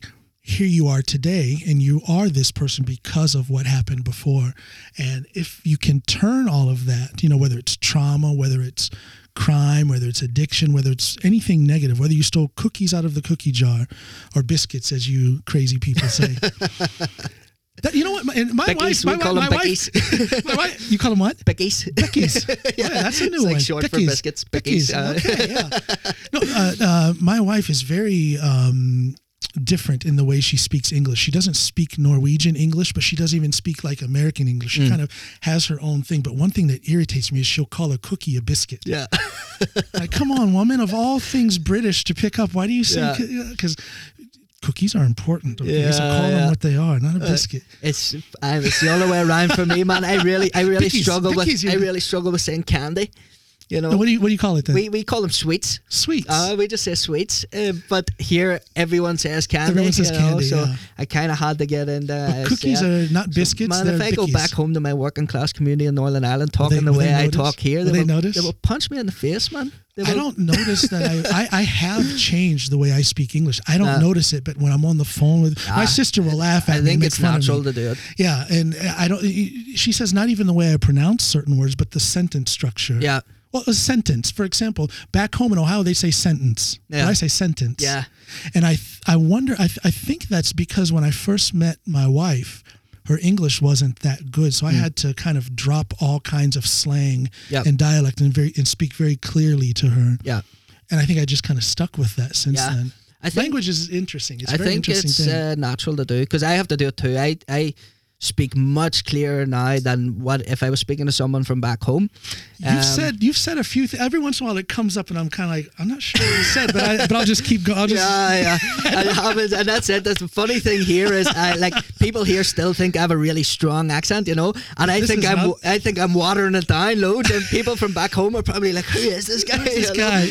He's changed, man, you know." And it's Ah. like, uh, but but people here, if I spoke like really broad Northern Irish here, We would people wouldn't be get lost. a word I was saying, man. We'd so I have to, lost. I have to take you, it back, said you not know. not in this conversation, but before you've said a few things to me. Sometimes certain phrases and I was just like, okay, just keep going. Just let it roll. God, I just don't know what you said. The the, the yeah, your your your your uh, your actual you in your the way you speak falls through from time to time. And it does with yeah. me as well. Sometimes I'll say things, and even after twenty years of marriage with her, she's like, "What did you say?" And Of I have course, to repeat yeah. it in a more clear, clean, less slang way. Yeah. So My wife gets it very much now, and actually, some Norwegian people, when they hear my wife speaking English, think that she sounds Northern Irish yeah, now. yeah, yeah. Um, but if we go right back to the first time she visited, Mm-hmm. um, the first time she came over to visit was actually the first time we'd spoke because we never spoke on, right, on the phone or anything. Everything was like email and text, you know. Yeah. So the we were walking through Belfast. We were spending the weekend in Belfast, and we were walking. We were going to get dinner, and I was talking away. And my wife's quite introverted as well. When you get to know her, she really opens Sure. up and very conversational. But uh, when she first meets someone, she'll be quite quiet. So I was doing a lot of the talking, you know, and uh, I was talking away and talking away, and I just heard her muttering to herself, "This is going to be a long weekend." I love it. But she survived. she man, survived. man, it's uh, it's seven or eight years later, you know. So uh, give, give me a give me a phrase. Now you now you have to entertain me. Dance, monkey, dance. give me a phrase. Give me a phrase in your local dialect, pure local dialect, and let me see if I Ah. can get it. it's uh, what's a crack? Good God, what was it? What's a crack? What's a crack? Like how's it going? Yeah, Okay. what's yeah. a crack? I guess I kind of you can get it. it from the tonality. Well, in, the body language, you, you know. yeah, yeah, yeah, Give me give me another one. yeah. Um, I can't believe I'm doing it. uh, oh, I'm scundered. That? I would guess that that would be I'm tired, Uh, I'm embarrassed. Embarrassed, Scundered, yeah. Scundered. Scundered.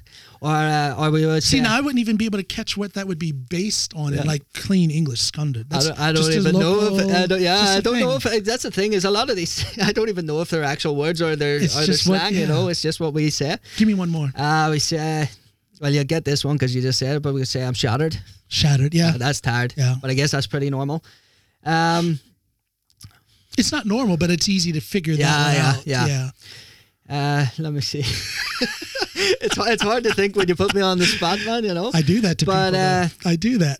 yeah let me see okay. I'm, Yeah, gonna, I- I, am going to do something. Now, I'm totally, totally, really talking down on you, but let's just test your sense Go of humor. it, I'm going to man. Write it. something, and I want easy, you to man. say it. And I, and this is for my sister, my sister Meredith back home. Um, I want you to say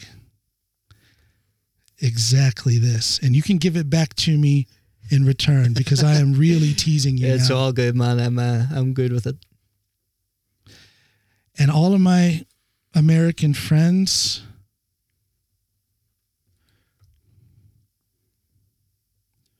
are going to know exactly why I'm having Andrew read this. All of my American friends are going to understand this, and they're all going to say, John, how could you do that to him? Well, again, I tease because I love. You see that right there? I want you to read that, please. In your most Northern Irish, Frosted Lucky Charms. It's magically delicious. thank you. Was it good? It was good. Now, uh, there is a, a breakfast cereal. Yeah, Lucky Charms called and the Lucky Charms leprechaun, and isn't that little right? Yeah, yeah. Isn't that awful that I did? I, Ah, man, I, it's- I have ruined my friendship with Mr. Andrew. Absolutely not, man. That's that's one hundred percent our style of humor is to actually uh, to insult and tease and depreciate. But if you were going to tease a black American, I mean, do you guys have a stereotype? Man, what- what- give, it, give it back to me. now, there, there, okay? we're there. You're there. We're towing a line. now there, he's man, gonna get know, himself canceled. Yeah, yeah. I think this works one way and not the other. You know. it's a one-way street here. We'll do, we'll do it off Uh, camera. man, we'll do the, it off where, camera. where is the racial equality here? You know. we'll, we'll off the mic and then he'll let me have it.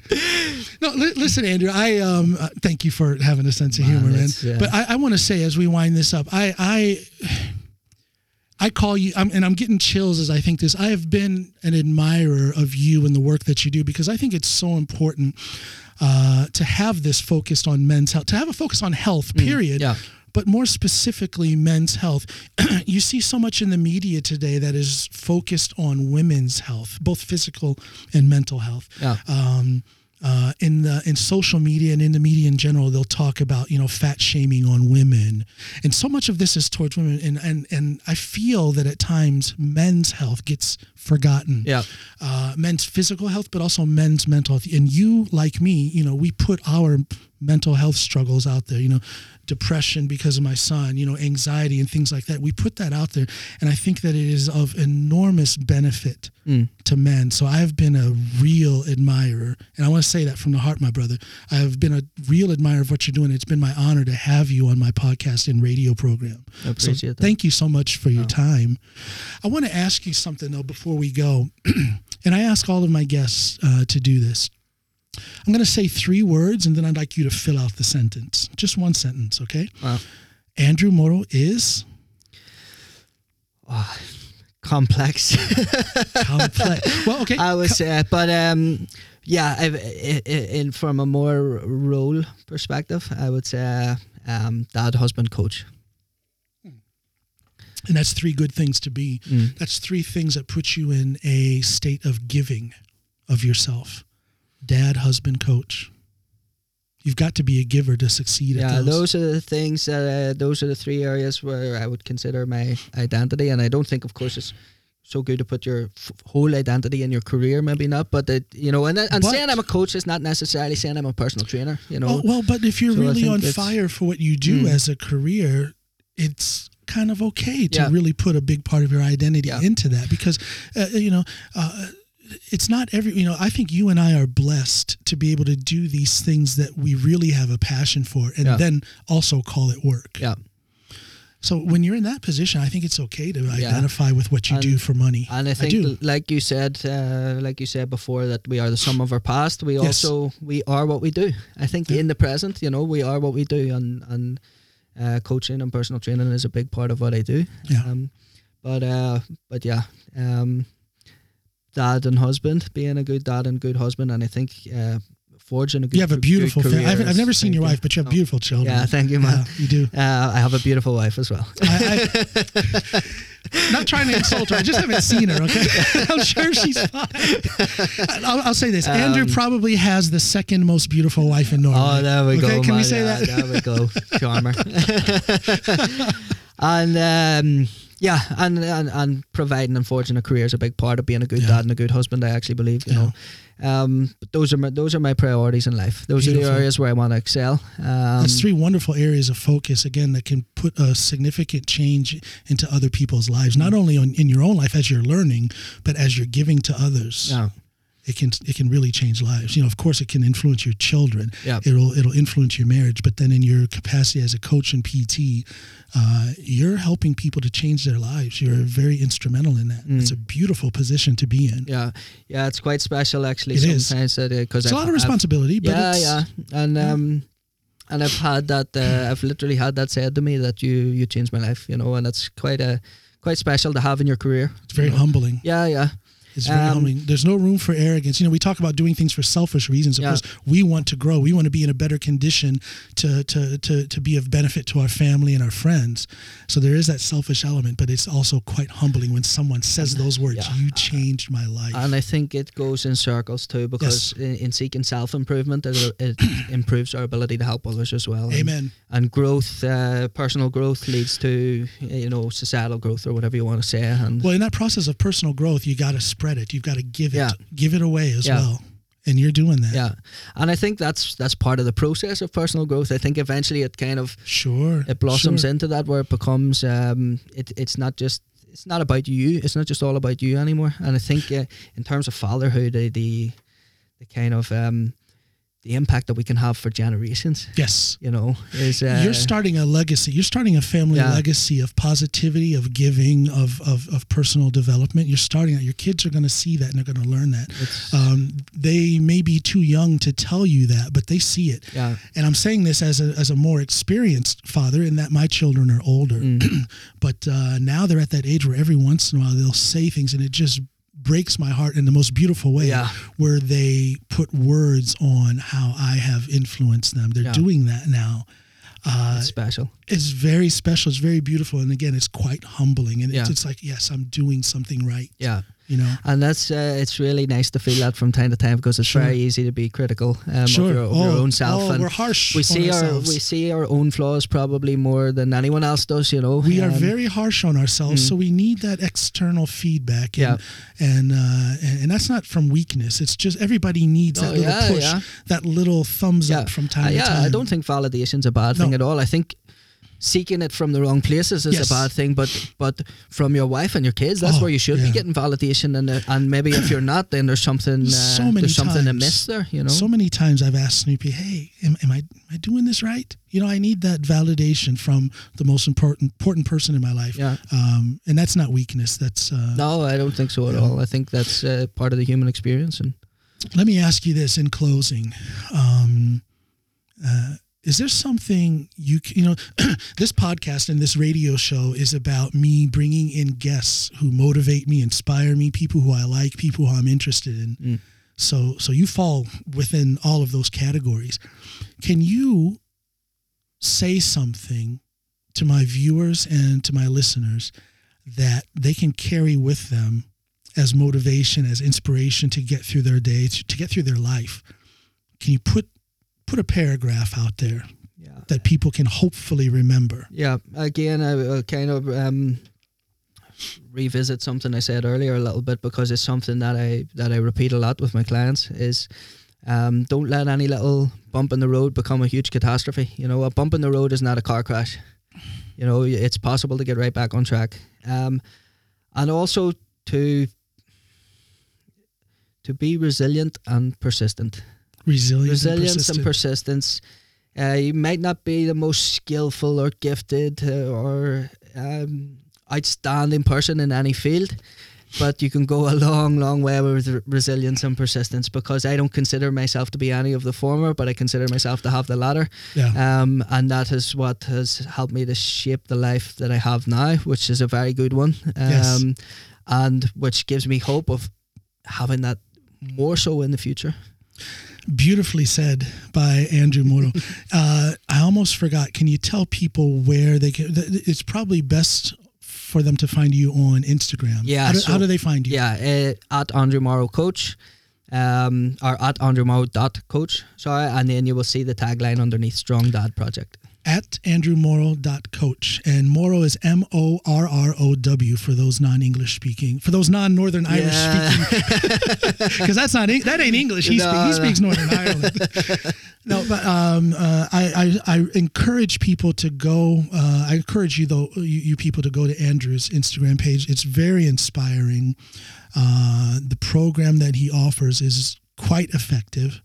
Uh, I've seen it on your clients at the gym, and, and and this is going back almost two years when I was watching you train people at the gym. Yeah. I can only imagine how much better things have gotten since then. Yeah. Uh, again, this brother is gaining in knowledge.